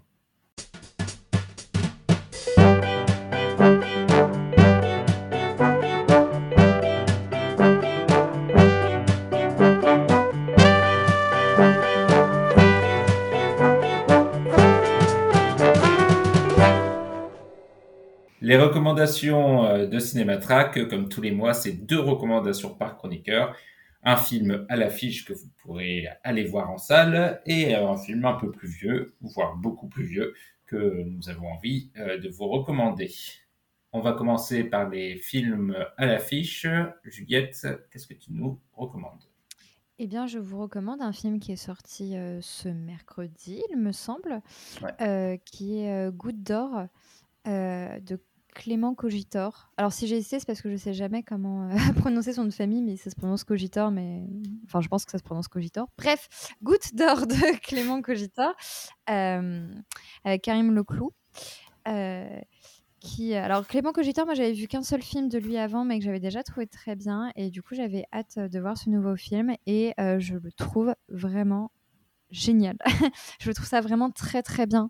Euh, c'est un film qui parle donc de Karim Leclou qui joue euh, un médium un petit peu en bobineur dans, dans les quartiers de Barbès, de Barbès et et le film, au début, juste parle en fait de lui et de son côté euh, et de comment il fait ses petites magouilles en faisant croire aux gens euh, qu'il arrive à parler avec des esprits, alors que bon, pas vraiment.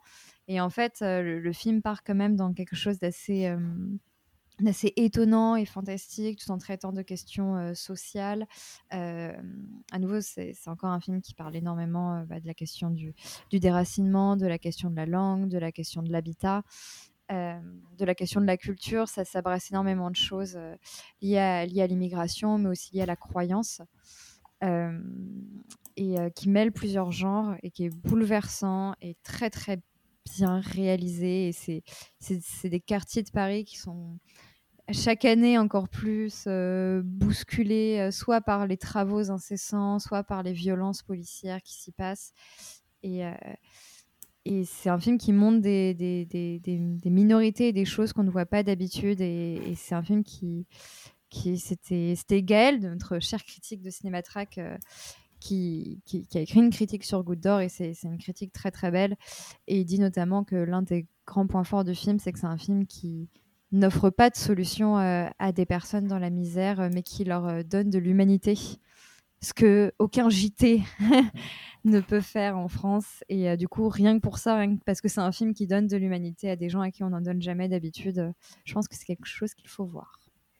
Je me permets de surenchérir et de dire qu'il y a, on en a déjà parlé en off avec Juliette, mais il y a une idée de montage dans le film qui est absolument euh, bouleversante. une confiance faite au spectateur en lui disant Tu vois là, on va mettre un truc et tu vas te dire vraiment Mais j'ai dormi pendant 5 minutes, j'ai raté un truc. et c'est complètement volontaire et tellement intelligent et ça donne une dimension tellement forte spirituellement parlant au film, en plus de sa dimension politique qui est vraiment renversante. Non, vraiment, Clément mmh. Cogitor, c'est vraiment un gars à suivre. Quoi. Et c'est fou dans ce que tu disais en termes politiques, ce qu'il arrive à, intégrer comme élément en 1h38 de film. Mmh. C'est extrêmement riche tout ce que ça dit. Hein, c'est vraiment très très fort. Très bien, Renaud. Enchaîne. Eh ben, j'enchaîne. Donc, euh, moi, je vais recommander un film qui s'appelle N'oublie pas les fleurs, euh, qui est aussi sorti ce mercredi, qui est un film de Genki Kawamura. C'est une première réalisation pour un type qui a une carrière assez surprenante, puisqu'il a écrit trois romans. Il a été best-seller pour un roman qui s'appelle N'oublie pas les fleurs, qu'il a adapté lui-même en premier long métrage. Euh, mais il est également producteur du prochain film de Koreeda, de deux films de Makoto Shinkai. Euh, de plein d'autres trucs. Il a co-créé euh, la série The Makanai sur Netflix avec euh, Koreeda. Donc c'est un type vraiment bien occupé. Et donc là, c'est sa première réalisation adaptée de son roman, vraiment intéressante puisque ça, ça parle d'une mère un peu âgée qui commence à avoir Alzheimer et de son fils. Et plutôt que de parler simplement de, donc de mémoire, d'oubli, de relations mère, fils, etc. Ça raconte en fait quelque chose d'assez amer, à savoir euh, leur relation n'a pas toujours été idéale et le fils euh, vit très mal le fait que sa mère puisse oublier le mal qu'elle lui a fait. Oh, c'est super intéressant ça. Et, je trouve ça vraiment brillant euh, comme, comme idée. le film utilise beaucoup de plans séquences pour montrer, pour nous mettre dans la tête en fait du personnage. et je trouve que c'est un film vraiment juste, touchant et on a un entretien avec le réalisateur sur le site, puisque je me suis entretenu avec lui il y a deux semaines, et c'était hyper intéressant. Et donc je vous recommande de, lire cet entretien et de voir le film parce qu'il est vraiment très beau. Et puis voilà, c'est tout petit film indé qui, qui serait sûrement pas sorti en France si on n'avait pas un public pour ce genre de sortie indé asiatique ces dernières années. Donc, il faut y aller. Et toi, Mehdi Et moi, je vais vous parler de La femme de Tchaïkovski, le Ah, film de Serebrennikov qui est sorti maintenant il y a deux semaines, je crois, le 15, je- le 15 Un peu- février, je ouais, pense. ouais, un truc comme ça. euh, qui est un film vraiment très intéressant sur euh, donc euh, Tch- Tchaïkovski qui est qui était euh, homosexuel mais qui à l'époque ça ne se faisait pas trop de, l'être euh, et donc il, a eu un mariage forcé donc le film suit euh, ce couple qui euh, n'en est pas vraiment un et la douleur que cela représente pour, la femme de Tchaïkovski qui est un personnage assez touchant. C'est un film assez sage pour, euh, pour un Serebrennikov, puisque il reste, n'est pas non plus académique, mais comparé par exemple à la fièvre de, de Petrov, on est quand même sur, sur un niveau beaucoup plus euh, euh, classique, à on va dire, dans la mise en scène. Oui, Juliette? Même comparé à Leto, je, je Oui, disais. ouais, même comparé à Leto. à, à Euh, part quelques moments un peu. euh, c'est ça, j'allais dire à la, à la fin, il s'emballe un petit peu euh, et on, on retrouve sa virtuosité, mais, euh, mais je l'ai trouvé quand même, euh, du coup, dans cette, cette sobriété, euh, je trouve qu'il gagne en, en densité, voire en, en justesse dans ce qu'il ce veut, ce filmer, euh, dans ce qu'il dit des, des personnages et dans le portrait qu'il fait justement de, de cette femme que j'ai trouvé euh, assez touchant, sans être manichéen. Je suis tout à fait d'accord. Moi, j'ai vu, alors pareil, alors, ce film, c'est terrible, je l'ai vu en juillet dernier. Donc, pour vous dire, comme ça fait longtemps, je me Ouais. rappelle plus très bien et j'espère euh, pouvoir le revoir, parce qu'il pourrait éventuellement être très haut dans mes tops à la fin de l'année. Euh, bref, ça pour dire, je suis d'accord avec toi. Je trouve, bah, de toute façon, moi, j'aime beaucoup le travail de ce réalisateur.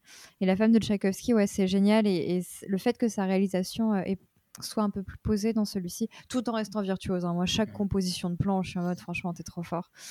Euh, mais je suis d'accord avec toi, parce qu'en fait, par rapport au sujet et au, justement à la subtilité et au non-manichéisme de la chose, heureusement que la caméra est posée et un peu plus Mm. posée, je pense. Parce que, comme tu dis, enfin, pardon, je répète juste ce que tu dis, mais juste pour dire que je suis d'accord. D'accord. que, enfin, que, c'est très pertinent ce que tu dis, que, que ça offre plus de justesse et que je pense qu'il a, il a très bien fait de, de se détendre. Enfin, même si à nouveau il y a des compositions et des plans séquences et des machins euh, que bon, c'est pas, voilà. Euh, Renaud, tu lances le, le deuxième tour? Bien sûr. Euh, je vais parler d'un film relativement récent et pas un excellent film, mais qui a beaucoup plu à au moins une personne sur Terre, et cette personne, c'est moi. Euh, donc, c'est un film sorti directement sur Disney Plus chez nous. Euh, Là-bas, c'est sorti aux États-Unis sur Hulu. Un film qui s'appelle No Exit, sans issue. euh, un film réalisé par Damien Power, un type que je connais absolument pas. Euh, et je voulais voir un petit film, voilà, un petit film un peu thriller, et je- j'en ai eu pour mon argent. À savoir que je paye pas Disney Plus, donc euh, j'en ai eu Zéro euro. ah, zéro exactement. Euh, donc, euh, très très rapidement, pour vous pitcher le truc, euh, c'est donc une femme qui est dans un centre d'addiction, qui, qui donc, vient de se. qui, est- réinternée pendant un temps pour une cure. Et sa mère est très malade et elle veut aller la voir, sauf que bah, sa sœur l'empêche un peu d'y aller parce que bah, c'est vraiment la honte de la famille. Et de toute façon, elle est, elle est enfermée dans ce centre pendant sa cure. Quoi. Et donc, elle essaie de, bah, de s'enfuir. Or, il y a une tempête de neige. Et en fait, à partir de ça, elle se retrouve enfermée quelque part. Et elle va se retrouver avec des types qui ont peut-être tué quelqu'un. Et c'est vraiment juste après un, un, un qui l'a tué, un coup hit. Mm. Euh, et c'est très simple, c'est mais pourtant très efficace. Euh, j'ai eu l'impression de voir euh, un, un thriller comme on n'en voit plus trop en fait, euh, de vraiment de très très bonne qualité, de bonne facture, extrêmement bien joué. Ça m'a permis de découvrir une actrice qui s'appelle euh, qui s'appelle qui s'appelle Havana Rose Liu, qui joue le rôle principal et qui joue dans rien d'autre. parce que je pense que le film n'a pas fait un carton et parce que, parce que le racisme, puisqu'elle n'est pas blanche. Euh, et, euh, non, vraiment, elle est brillante. Et il y a une scène du film euh, où, en termes de jeu d'acteur, son personnage vit quelque chose, qui est une scène vraiment violente, en fait, où elle m'a. Vraiment, je, je, me- suis remis la scène plusieurs fois parce que je n'arrivais pas à comprendre comment elle avait réussi à jouer quelque chose d'aussi riche sur un moment très simple. Donc voilà, c'est pas du tout un film à la grande valeur métaphysique ou tout ce que vous voulez, mais un, conseil de film de dimanche après-midi à regarder quand il pleut. Bon, je sais qu'il n'y a plus de pluie aujourd'hui, voilà, c'est la, Mm. c'est la C'est fin de la pluie. Mais euh, voilà, quand même, euh, je recommande sans raison. si vous avez Disney+. Si vous l'avez pas, tant mieux pour vous. Je vais enchaîner sur un autre film euh, du dimanche, puisque j'ai vu récemment euh, le Casanova de Fellini, euh, sorti, en 1976, euh, qui est un film vraiment très très intéressant, hein, euh, qui m'a beaucoup surpris par euh, sa, tonalité extrêmement triste, en fait, triste et pathétique. Euh, il- Fellini, bah, j'ai vu après en fait qu'il avait déjà annoncé euh, qu'il détestait le personnage de Casanova, et en fait ça se voit pendant tout le film. Casanova qui est joué par un excellent Donald Sutherland, et, et c'est un, Casanova qui est à la fois qu'on voit vieillissant euh, au cours du film, mais même quand il est à son, meilleur, entre guillemets, euh, il est un peu ridicule, un peu pathétique. Euh, les scènes de sexe sont nombreuses, mais toutes, aucune n'est sexy. Je vous défie d'être excité par le Casanova de, de Fellini, qui est, alors qu'on on aurait pu s'attendre en connaissant Fellini à des, énormes scènes de, de ripailles sexuelles et d'orgies euh, fantasmées euh, avec des, des, femmes à gros seins. Euh, Il y a des femmes à gros seins, mais euh, c'est quand même dans une atmosphère extrêmement de décadence, comme on peut l'imaginer quand on, a l'image de, fin de siècle, de, de, de ces fêtes qui n'ont pas d'autre but que de fêter ceux qui font la fête et qui veulent faire la fête, de ces gens qui ne savent plus quoi faire de leur corps et de leurs désirs et de leurs fantasmes. Et, euh, et du coup, c'est un film qui est extrêmement intéressant pour ça, euh, qui pourra déplaire à beaucoup, j'imagine aussi, parce que il est assez désagréable. Euh, mais euh, C'est un peu sa spécialité, hein, quand même, Ouais. dans sa deuxième partie de carrière. hein, voilà, c'est ça. Bah ouais, bah celui-là en fait partie. D'ailleurs, il a eu beaucoup de problèmes. euh, C'est un- il est tourné entièrement à la Cinecittà, évidemment. Il y a des plans magnifiques dans une Venise recréée. Et euh, ça a coûté un pognon de dingue euh, pour évidemment pas beaucoup de recettes au final, mais euh, c'est vraiment un film extrêmement intéressant, je trouve. Je me, je me permets, Mehdi, de conseiller, un truc, puisque tu parles de film, ça me permet de conseiller un bouquin que, que je connais, enfin que personne n'a lu, un bouquin qui s'appelle Le silence de Sandy Allen. C'est un bouquin de fiction euh, adapté de la vie de Sandy Allen, qui a été la plus grande femme du monde. Euh, Mhm. et en fait, elle joue dans le film. Oui. Et, le, et le bouquin, en fait, alterne des chapitres entre sa vie à elle et, euh, et la vie de Fellini, euh, jusqu'à euh, jusqu'à le, la- le tournage. D'accord. En fait, euh, Et c'est un bouquin incroyable, euh, vraiment euh, incroyablement bien écrit. Voilà, Le silence de Sandy Allen, un bouquin euh, écrit par une, une autrice française dont j'ai oublié le nom, euh, mais que j'ai adoré. Mais elle a, elle a une scène vraiment assez, vraiment touchante dans le, justement, dans, dans- dans le Casanova. Carrément. Juliette, à toi de conclure le podcast avec euh, la, la dernière recommandation. La Eh bien, vie est belle je de Roberto Benigni. non, jamais. c'est marrant que vous saviez pas ma haine totale et si, absolue. moi ça me dit quelque chose. Ouais, voilà, je c'est savais. hein. C'est dans mes traits de personnalité principaux, quoi. Euh, C'est dans ta bio euh, Tinder, je crois. ma- ma Euh, bio je déteste. euh, Tinder. déteste Excusez-moi. Euh, donc non, euh, euh, moi je vais recommander un film que j'ai vu il y a quelques temps déjà, mais qui m'a vraiment beaucoup marqué, euh, qui est euh, Les chansons que mes frères m'ont apprises euh, de Chloé Zhao, qui est un film aussi magnifique que son titre, euh, qui est je pense mon film préféré de Chloé Zhao, parce que je crois que maintenant j'ai tout vu, puisqu'il n'y en a pas. Ah, Après les éternels. Ah oui, pardon, il manque. Ah mais j'ai pas vu les éternels. Ah fait. bah c'est peut-être lui bah, alors, on ne sait pas. lui. Alors C'est évidemment. peut-être que ce les lui. éternels. Vous êtes qui, C'est c'est un, un film comme euh, Chloé Zhao savait si bien le faire avant Marvel, qui est à moitié fiction, à moitié documentaire, et qui se passe dans une réserve euh, de, natifs euh, aux, États-Unis. Euh, et c'est un film un petit peu choral où on suit plusieurs personnages, même si on suit principalement l'histoire d'un- frère et de sa sœur. Et ça présente des, personnages magnifiques. ça, parle du, fait de se sentir complètement enfermé, justement, dans, ces réserves qui portent. Qui portent bien leur nom pour, de, pour ces personnes-là, le fait d'être- enfermé là-dedans et de ne pas avoir euh, euh, d'espoir de sortie, et même si tu veux sortir, en fait, tu n'y arrives pas pour euh, énormément de raisons, l'attachement à ta culture, la pauvreté, l'inadaptation au monde. C'est un film qui parle euh, énormément des problèmes d'alcoolisme euh, qu'il y a là-bas et qui en parle très frontalement. Euh, mais c'est aussi un film empreint d'une incroyable poésie.